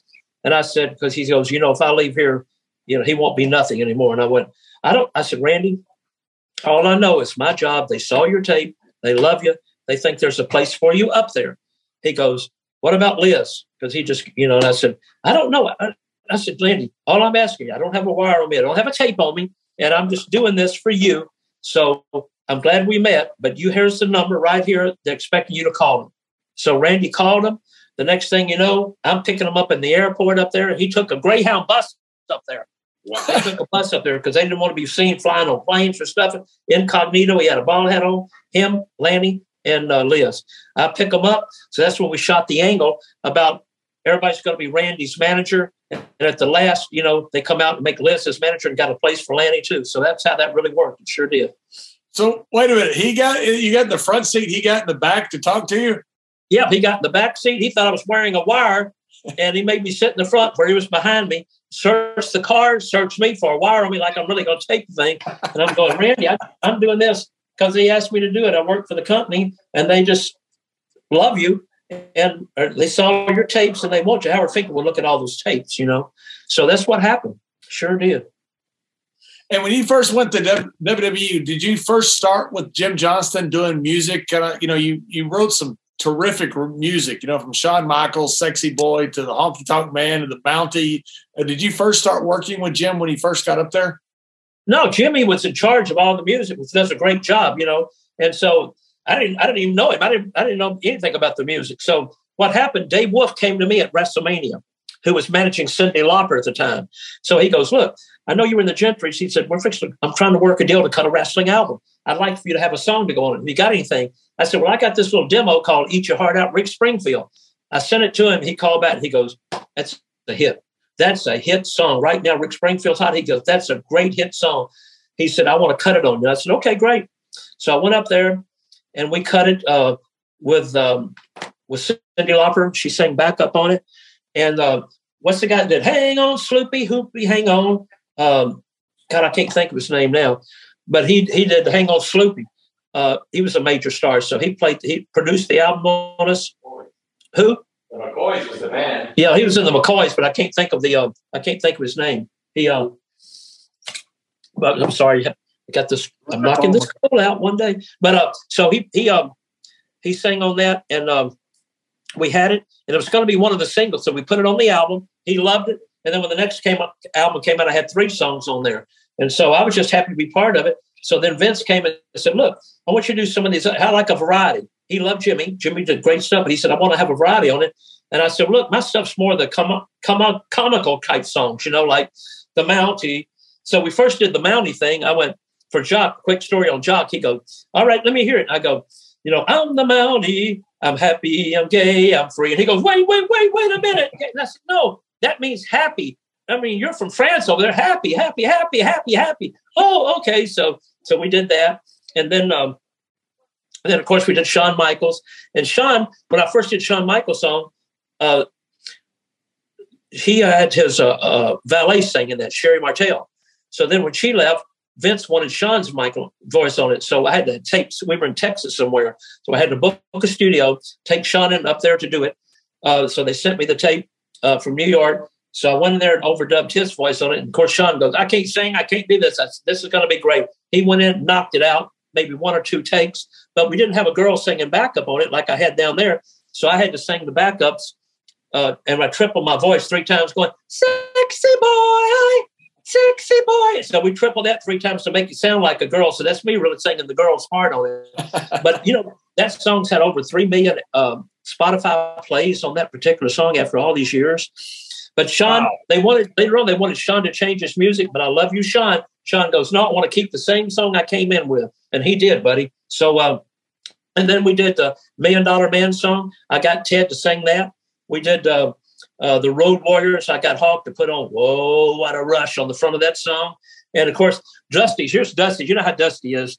Um, so Dusty goes, Look, Vince came to tell me he wanted you to cut a song on me. He said, I want you to cut one too, but this is what I want. Brisco, you know how Dusty was very articulate about. So I said, Okay, what do you want, Dusty? He goes, Well, I want some African American girl singers. Okay, you got it. I wrote it down. He said, I want some horn players. Okay, I wrote it. I got it down. He said, You know, I'd like to have a cowbell on the front of that. Okay, all right, cowbell on the front. I said, what else? He goes, write it about the common man. And I said, okay, write it about the common man, cowbell, African American singers, and horn players. I said, Dusty, why don't you just write it yourself? You know what you want. He laughed. so I went, put it together, brought it to him. He listened to it three times and he goes, I love it. I love it. And he gave me a big hug and we went with it. And I've always been so flattered on that song when he plays it when he would go to the ring with it or play it on anything. I was just so flattered to have the American Dream wrote a song for him. And then we wrote American Made when the Hulk left WWE.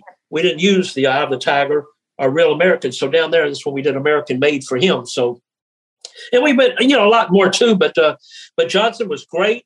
Uh, but we just made ours a little bit more cartoonish or for like if you're going to be a heel, I didn't want to write something that was happy or whatever. You know, we wrote something that would fit in with Ted DiBiase. So that was so important on everything. Rick and Derringer was the guy. Uh, honky tonk, you do honky tonk man also. Oh my God, Honky was great. Honky that was, was that was the best. That's my, that's my all time favorite there. But you know yeah, what happened? I, I, I, love I love all that other music. Honky Tonk to me was just that that was the best song there was. We did everything. Honky sang all of We did everything to fit him. We did the three big ones. We did Honky Tonk Man song. We did a, a hunk, a hunk, a honky love, and yeah. you ain't nothing but a honky dog baby. And so uh, we it was just great. And Honky was so special. I had him in Memphis as the kisser, the kiss gimmick down there, and the blonde bomber. But uh, then he went to Pensacola. Then I went to New York. And when he came in, they we got somebody you're going to manage up there. I said, who? The honky tonk man. I never heard. Went, who?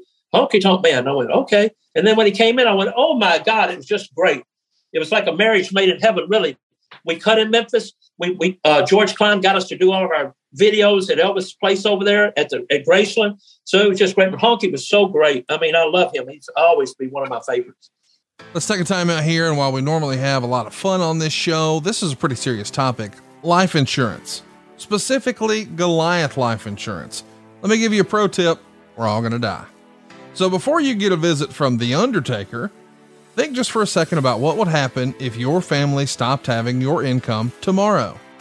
With life insurance from GoliathLife.com, what we're really talking about is protecting what you've worked so hard to provide for both you and, more importantly, your family. You see, life insurance isn't about you, it's about those who matter the most to you. Sure, you do a great job taking care of them now, but who would do that if something awful happened to you? I just lost two friends in the last year and a half, one 42 with two kids, the other 46 who left behind a wife and three kids. Thank God they had insurance. And hey, I hear you. Nobody wants to think or talk about life insurance. But think about this you might not get in a car accident, but you have auto insurance. You might not get sick, but you have health insurance. So we'll protect our car and we'll even protect ourselves from like crazy medical bills. But will we protect our family? That's what life insurance means to me peace of mind. GoliathLife.com streamlines the life insurance purchase process by allowing you to get quotes from more than 20 carriers all at the same time and at the same place. GoliathLife.com. You'll do a fast and easy application and have multiple quotes within minutes. And oh, by the way, GoliathLife.com has solutions for every budget. And maybe best of all, you pick your terms and payments at GoliathLife.com. Once you pick your price, you can start the online application immediately. And check this out you can even schedule the medical exam to happen in your home. You don't even have to leave the house to do this. And yes, I have done this. I sent someone to my office, it was fast, it was easy, and it was unlike anything I expected. I got to skip the phone calls, the paperwork, and the crazy invasive conversations, and even the multiple visits to the doctor's office that we all hate so much. GoliathLife.com makes buying life insurance simple. GoliathLife.com promises no hidden fees, no upsell, no hassle, hell, not even a phone call. GoliathLife.com is life insurance in your hands, on your time. Get multiple quick quotes right now from the comfort of your own home and begin your application in a few easy clicks right now at GoliathLife.com. Look, we're all adults here. I know some of us choose to use nicotine to relax, focus, or just unwind after a long day. Lucy is a modern oral nicotine company that makes nicotine gum lozenges and pouches for adults who are looking for the best, most responsible way to consume their nicotine. It's a new year. Why not start it out by switching to a new nicotine product that you can feel good about? my family and friends that use nicotine, this is what I will recommend is the Lucy products. If you enjoy using nicotine, you should definitely check out Lucy's products at lucy.co. That's lucy.co and use promo code JBLGB, JBLGB at checkout. Also, I have to read this disclaimer. Warning, this product contains nicotine nicotine is an addictive chemical. Remember, if you're interested in a better way to use nicotine, visit lucy.co and be sure to use that promo code JBLGB. Jimmy, you just brought up something that, in the course of, of your answer there that, that that is just so unique to to Jimmy Hart. You you you most managers at, with WWE or WWF at the time had one guy that they managed, but you had a whole stable of you were one of the original guys that had a whole stable. You walked out with four or five times a night, and you were what uh, some of the managers kind of took took offense to it and said, Jimmy, you well, shouldn't be doing it. How's how's that story? I'm, I'm going to tell you a real story here, but I, am not going to use the names of everybody because I, I love all of them, and I don't want anybody to go out. Oh, Jimmy Hart said this or said that. You know how the internet is and everything else, and so. But here's what happened. When I first came up there, I didn't mind going out or four times a night. But I guess a lot of the managers have been used to going to the ring, taking their jackets from the managers, and going back and getting on the uh, uh, and going back home while the matches were still going on, unless they were asked to stay at ringside. And so they said, Jimmy, you get knocked around in every match and beat up on every match. And he said, You keep going out, you won't have any heat here before it's over. And you'll be gone in three or four months. And I said, Well, look, I like going out. That's what I did in Memphis. I'd go out three or four times a night. And I think if you're going to be on TV with, TV with them, you need to be at ringside with them, whether they win or lose. You know, it's not about win or losing to me, it's being part of the package. So when they came to me to do it, I still wanted to go out every time they asked me to. If Vince asked me to go out for this person, and I was flattered they put me with that many people, you know. So I'd go out with them, and I'd come back. I just put freeze and shine on my hair, fix my hair back up. It got messed up. Paul Mitchell, and then I'd change my jackets like I was a new character going back out. But I thought it got a lot of heat. Hey, I just got beat the heck out of this match. I'd come back. Oh man, like the Energizer Bunny. We can't kill this guy. No matter what we do, we can't get rid of him. He's like a pimple on prom night, you know. No matter how much makeup you put on, you just can't get rid of it, right? Oh my God. So I go back out. But it worked for me. Now when you see all the the um t- the videos and stuff on our network, you know, I'm out on about everything. And you didn't make any extra money for doing it, but it's just something I wanted you to do, be part of my team, to be part of whatever they wanted to do with me. And uh, I remember a quick story about Pat. I love Pat. Pat was great. Pat loved singing karaoke. He'd come down to the beach bar all the time and do karaoke. But one night, Pat came to me and he goes, Look, he said, Vince wants you to do something with Dino Bravo. He's going to put you with Dino Bravo. And I said, Oh, wow. And I didn't mean it a while. I didn't want to. But uh, I said, Well, let me think about it because I wanted to think to get him a right gimmick in my mind, what I thought would work because there's a lot of pressure. So Pat came to me an hour later and goes, Vince is really disappointed in you. Then what disappointed me, he goes, he acted like you didn't want to be with Dino. And I'm what? I said, no. I just like, oh wow, let me think, let me think on it. He goes, okay, I'll, I'll, go tell him that. I said, oh my God, Pat, please tell him. I, oh my God, you know, I'm thrilled. So then that's when I found this old back of a wrestling magazine. There was a thing about how you build your muscles with that muscle guy. You remember Hercules or Atlas? I think it was Atlas. So underneath it, there was this circus type thing. Guy had the big wristbands on for weights up here and up here, a big giant belt going around his waist when he because they, they were claiming Dino was the world's strongest man, right? So I'd hold that up, hold the belt up. I built him a cape and we bleached his hair. I don't know why I've always liked to bleach the hair. So we bleached the hair. Hey, so we bleached Paul Ellering's hair, we bleached his hair. So now we did that. So we got him up there and we made him the world's strongest man. So then we did the music for him. Then I had my jackets made with the fleur-de-lis on them to be like him. And that's when we shot that major angle with Earthquake being way up in the stands up there, and I, and me making the challenge. Anybody in the audience that think they can uh, beat Dino Bravo, you know, get on his back and let him do push-ups. Come on down. And that's when we did the thing where we saw big earthquake come down, boom, boom, boom, and we shot that big angle. That's when we turned on the Ultimate Warrior, and it, it took it from there. But I I love Dino, but I had so much fun. Got to create his outfit that we use with a cape, the hair, the, the armbands going up and the big thing around his waist. So so it worked good. And then Pat, and then Pat comes back. He goes, "You know, I was ribbing you on that." I said, "I didn't know if you were or not. I didn't want to take a chance on it." of course, he was. Oh yeah, right. Oh my God. Hey, Jimmy, what happened with? Also, What's that, Jared? I, I said I, I, was just going to bring up. Uh, go ahead, John, and I'll bring up Adrian. I was going to ask you about Dino Bravo before you move on. I want to hear, the story about adorable Adrian Adonis. How how that oh, how that came about. Okay, Jimmy. First, uh, the the bench press with Dino Bravo. I've never heard the whole backstory. Did, did people think he was going to make that bench press when he was going to be the world's strongest man? When uh, well, Jesse Ventura pulled it off of him?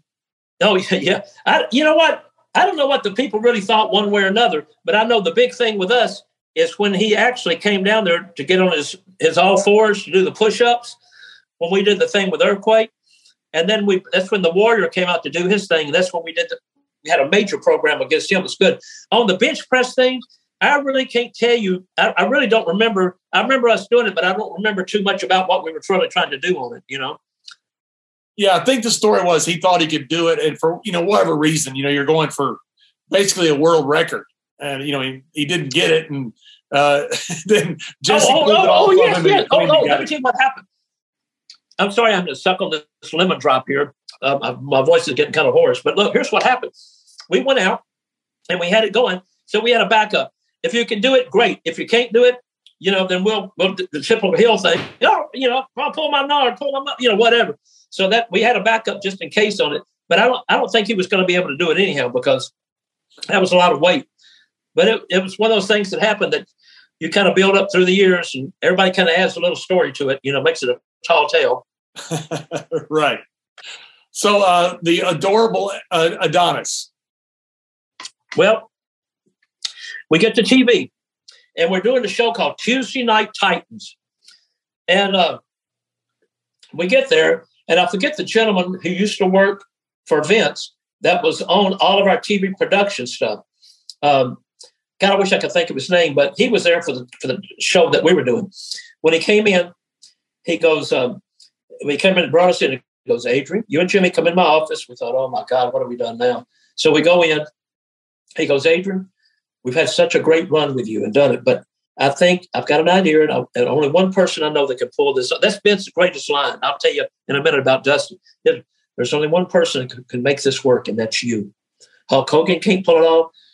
Ric Flair can't pull it off, but only you. Okay. He goes, we want to make you adorable Adrian Adonis.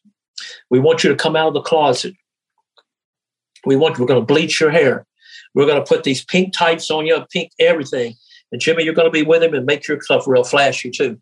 Okay.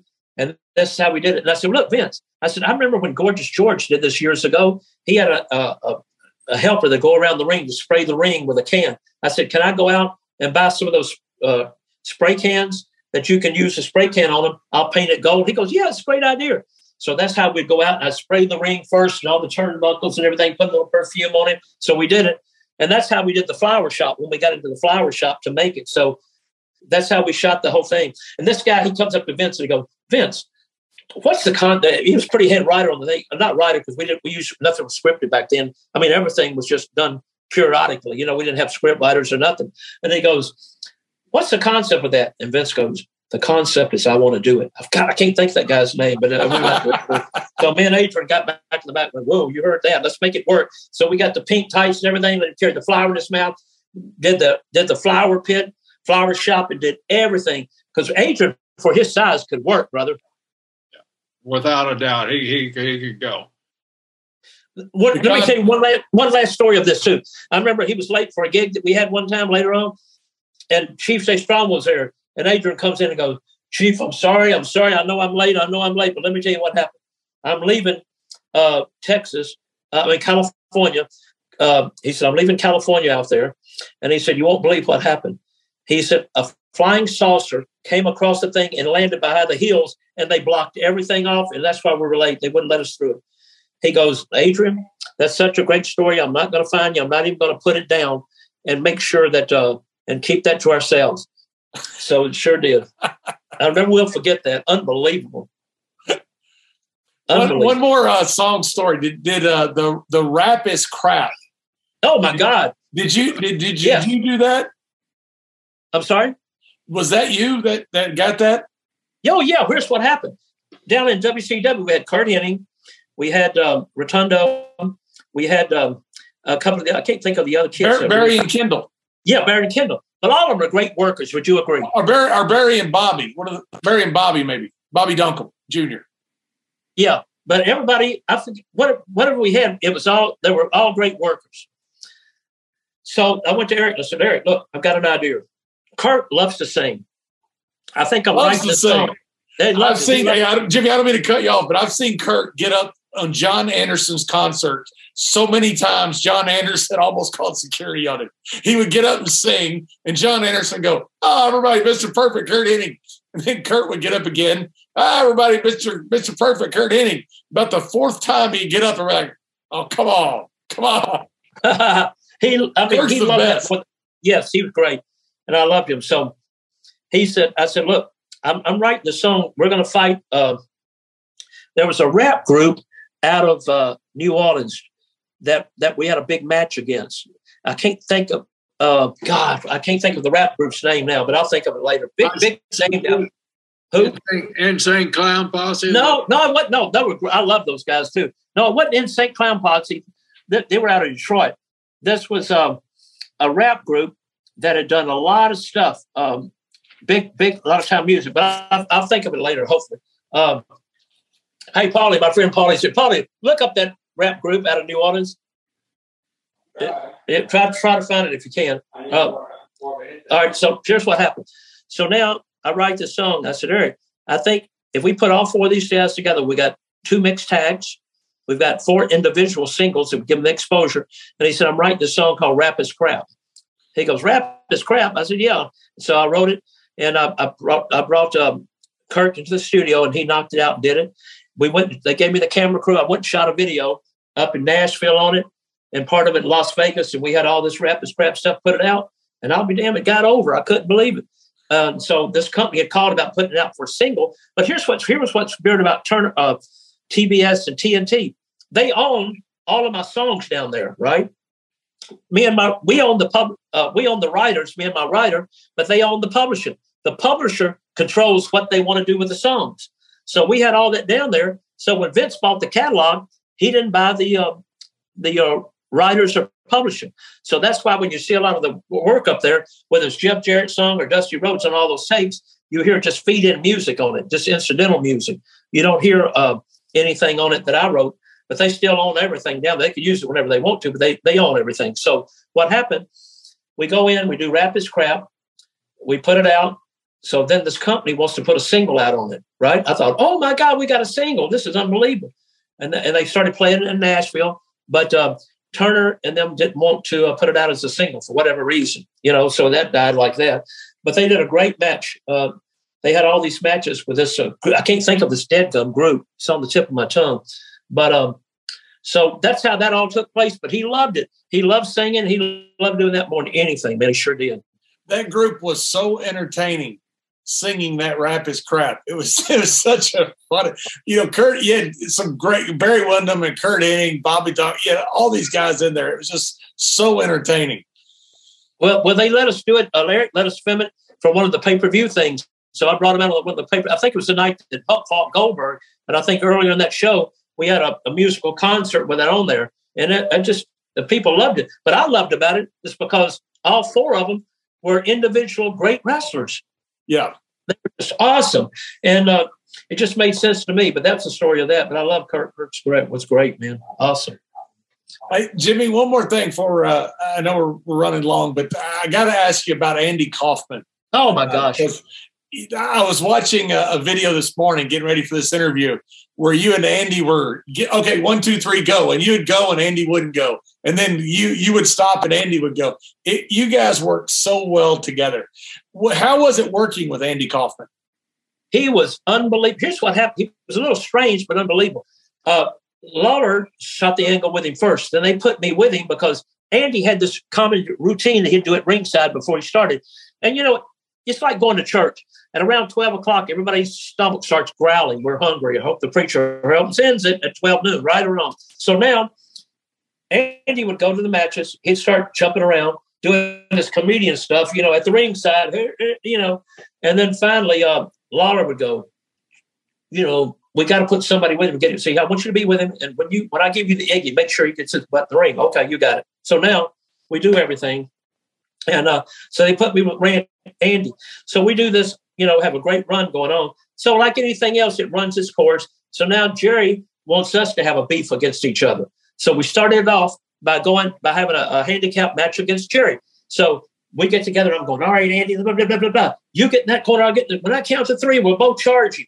One, two, three. This was live at the Coliseum. So one, two, three, I charge. I think Andy's coming, but I'm not looking over. Lawler grabs me, gives me up. Hey, Andy, look. Boom, pile driver. Oh my God. I crawl back over to my corner.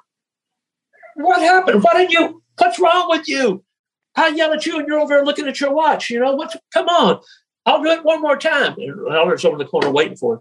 One, two, three. I run back. I look, Andy's supposed to be going. He's not going either. Lawler turns me around. Boom, boom. I'm going, oh my God. I go back. This time, yeah, go get me once, get me twice, but not three times. So now, this time we start running together. I run part way with him. I stop back up. Randy goes, Andy goes over. He gets the pile driver.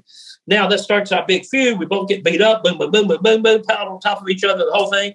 So now on live TV on Saturday morning, we go out there. Now, Andy had a thing. I don't know if you saw the little scrimmage fight with us or not. But yeah, uh, I did. Okay. I, watched it. I watched it this morning. It was it's so entertaining. It's all about swinging and everything because I couldn't touch him because he had this million dollar bond that he can't get hurt on the show, but it's TV company, right? On the show that he was doing. So we couldn't do these. We couldn't do these. These. Uh, you know, I couldn't hit him or do anything. I'm like, okay.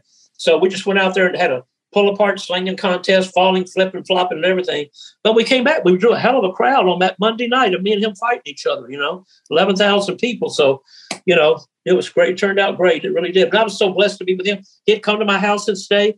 Matter of fact, I had a pair of his sunglasses we did on our that one of the shows that we did about memorabilia. But uh, he uh, he was just great. I remember one time after the show, he his favorite wrestler was Nature Boy Buddy Rogers, and he loved Elvis we'd have to go by Elvis's house at night, sit out there for 30 minutes just to watch the cars come by Elvis's and then get out right on the on the wall with chalk. And he got it, took uh, and went out with chalk and wrote on the wrote on the big door. You know, Andy Kaufman. I said, Andy, you know the rain's going to wash that off. He said, I don't care. I just want to know I did it. But we do that. Then we go eat at Denny's, and usually we go to Denny's. The people would recognize. they'd come up and go, Jimmy Hart, I want to get your autograph. Andy, I want yours too. And he'd go, Well, I ain't, you ain't get mine until I get my food. I said, Well, you're getting mine now. Then Andy goes, What did you do? And I said, Andy, who knows what they might do to our food back there if you don't sign it? You make them unhappy. He goes, Okay, ma'am, come back, come back. So he'd do the autograph for him. But he was great. He was great. I loved it. One time in Louisville, we did a match with him up there after we did the angle in Memphis where he was taken to the hospital. So Lawler did almost the same same finish about six months later. Andy wouldn't get out of the ring. So I go to the back. I, Lawler goes, Where's Andy? I said, He's still laying in the ring. People around there beating on the apron and stuff. Go get up, get. And he Lawler goes, You go tell him that if he doesn't get in the ring in two minutes, I'm coming back out. And he said, The pile driver he gets this time will be like no other pile driver he's ever felt in his life. I went back and I leaned over him. Andy, you got to get, look, Lawler just told me it's to be like the pile driver you've never had in your life. Boy, he got right up from it. Okay, I'm up. We came to the bat. Lawler said, Don't ever, people see the same angle and it'll kill our angle we did before you know. So, but he was great. He really was. it was such a great time in history. I mean, that that angle was one of the best things in television. You know, it, the, the moment on Letterman was in the top 25 when TV Guide did the top 25 moments in television history, and that moment was one of them with Andy Kaufman. It was it was that big a deal. It just it was so entertaining. Well, you know, I was at Lawler's house when uh, when they called about them not using Andy. They were Andy went up there to be used, uh, you know, maybe something Vince Senior wanted to do with it, but he didn't want to use, you know, stars on anything. So when we brought him back, they he made the phone call down to uh, to Andy, I mean to Lawler, and uh, Lawler goes, "What do you think?" He said, "You think we should?" I went, "Oh my God, taxi? Are you kidding me?" And um, so that's how it all came about. So we were thrilled to have him in there, and it did great business for us. You know, it's unbelievable. Like I said, you know what? when I look back, when I do stuff like this for you guys, which I hardly ever do a lot of because I'm so scared of what I do on a podcast because everybody take they make everything sensational. You know what I mean? Yeah. You know, this guy did this to make people tune into them. I know why they do it, but it's nowhere what you really say. But then people get offended by it. So that's why when, when Jerry called me about doing this, I said, for y'all too, I'd love to do it because this is great. But, but, it was just, you know, I don't want to get caught in a catch 22. You know, yeah. it's, uh, it's like I said about when they said who should be on Mount, uh, Mount Rushmore Hall of Fame. I said, I'm just saying what Stone Cold said on, on, on Busted Open. Stone Cold said Ric Flair and Hulk Hogan had to be the first two on there. So that's what I'm going by. So that way he gets the heat, not me. I love Stone Cold, But um, but my main thing, I just looking back what y'all are talking about, I'm just kind of thinking here too. And I'm so sorry I got this deep throat thing. I got three shots today to knock it out. By me stepping into the damn big puddle of water at Lawler's show this weekend. But uh, but uh, like I said, uh, this has been great. You know, just talking about Andy Kaufman, talking about Elvis, talking about all the people that I've been been able to be associated with. Even Ric Flair. You know, I got to manage Ric on a couple of well, one thing in Memphis show that never took place. But then when I went to New York, Bobby Heenan was managing Ric. But one time Bobby had a pinched nerve in his neck, so for a week I got to manage Ric Flair, Ric Flair against Hogan, and we did all these trips together, right?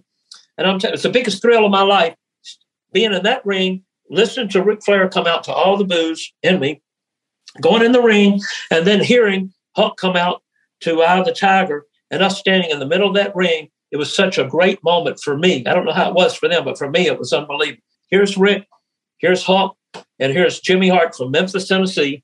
You know, only a high school education, raised by his mother. You know, it's just like I said before. Uh, it's been it's been a blessing. It really has. Well, Jimmy, I, I'm, I'm going to put you on the spot, and I always hate this. You know, somebody asks you the question, "Who's your favorite wrestler? Or what's your favorite match of all time?" And I'm going to put you on the spot by asking you this question: Your Mount Rushmore of entry music. They don't have to be what you've you've written, but but uh, preferably what you've written. What what are your four favorite entry music songs that that you've heard out there? Well, off the top of my head, it would be it would have to be, of course I look at people who drew the most money, you know, off their entrance, but their entrance songs were part of it. I felt like the Undertaker would have to be on there because even though it's just simple, bell, boom, boom, still you got to go with that. You got to go with Triple H drew a heck of a lot of money, and I, I love that song that they uh, he came out of the ring too, you know, and and I thought that was great. Also, uh, uh, I was looking at something here. My, one of my assistants that helps me on my stuff, and I, I, those those two things really, uh, you know, I love. He's um, above everything. And, I agree. And, and, of course, and of course, drawing the most money too. I always think about um, Hulk Hogan. You know, with with the um, Real American. You know, that drew a heck of a lot of money. But then I'd, I'd have to maybe if I can put one of mine on there, it'd have to be "Sexy Boy" by Shawn Michael. I loved them all, but I if I could, if the fans will let me put one on there, and I'm putting it last, Shawn Michaels, you know. But uh, but all of them are so good. But but uh, Johnston was so great doing all this up there, and I was just blessed for them to come out and just ask me to be part and do anything, you know. Well, Jimmy, you've had such an incredible career, and you're still going, which is awesome. But don't jinx me, please. Oh my God! but you you've always been such a such a pleasant person to be around, a good friend. Thank you so much for coming on the show. And, and when Jerry told me that we are going to get you, it was uh, I was thrilled to death. I thought this is awesome. You get Jimmy the Jimmy Hart, the mouth of the South, on the show. Well, you know, I love you. You know, Jerry Lawler told me something. What I, what was the name of the show we did for you for WWE? When you oh, had Legends with uh, Legends with JBL. Right. I, I had the honor of doing that, and I, and Jerry told me he called me the next day and said, JBL was on the plane with me and Vince, and I was going back. Y'all took the plane back somewhere. He said, JBL said, I couldn't get Jimmy Hart to say anything bad about anybody. that's right. that's Jimmy. He just, you know, it's just, but I, that's the way I really feel. I mean, you know, everybody has opinions of everybody. You know that. And I'm sure a lot of people have just, I'm probably disappointed people myself, not intentionally, of course, but I just want to be one of the guys that can make it through this whole world of this wrestling business and music and everything, and and just try to do the right thing for everybody that we can do it for because life is just too dead gum short, you know. And so I just uh I just you know that's that's just me, you know, and everything else. Like I said, I've been so blessed to be with with WWF, WWE, of course, you know. Blessed to be with Eric did a great thing for me down there working with WCW. And let me tell the story too. That was never planned to leave uh, the WWE. What happened? Hulk and I left to go do uh, Thunder in Paradise. While we were doing Thunder in Paradise down there doing the TV show for 26 weeks, that's when Eric and Flair and them came through and said, "Hey, look, we need Hulk. Is there a possibility of maybe you jumping over and trying to get this thing going?" Because I think Ted Turner said, "Look, we got one more shot of doing this." That's when we used the uh, that pay per view, and we called our contacts in, Mr. T and and everybody at Shaq came in for us and everything to try to make that thing work. And it was so successful pay per view. That's where they they realized they could make something out of that. But it was never a pre planned doing it, you know. So you know, it's just one of those things. We took time off because I've managed all the heels up there, everybody for so long. Then I ended up doing, going with Hulk. Well, after Hulk, there was nobody to manage. You know, the Ultimate Warrior was the hottest baby face, and he didn't need a manager. You know, and I sure couldn't run to the ring as fast as he ran to the ring. so uh, that was going to leave me out. But look, I love y'all. Jerry, you know how I feel about you and your brother. Yeah, I've been so blessed even to be associated with y'all and all the experience you have. And JBL, what can I say, baby? I love you so much. Thank you so much, Jimmy, for, for sharing your time and your your your background and your history today. It, it's been a it's been a hell of a road, man. Let's keep it going. Well, I'm sorry about being a little hoarse and having to drink this mountain water on here. It's not liquor. so thank y'all for bearing with me. I love you.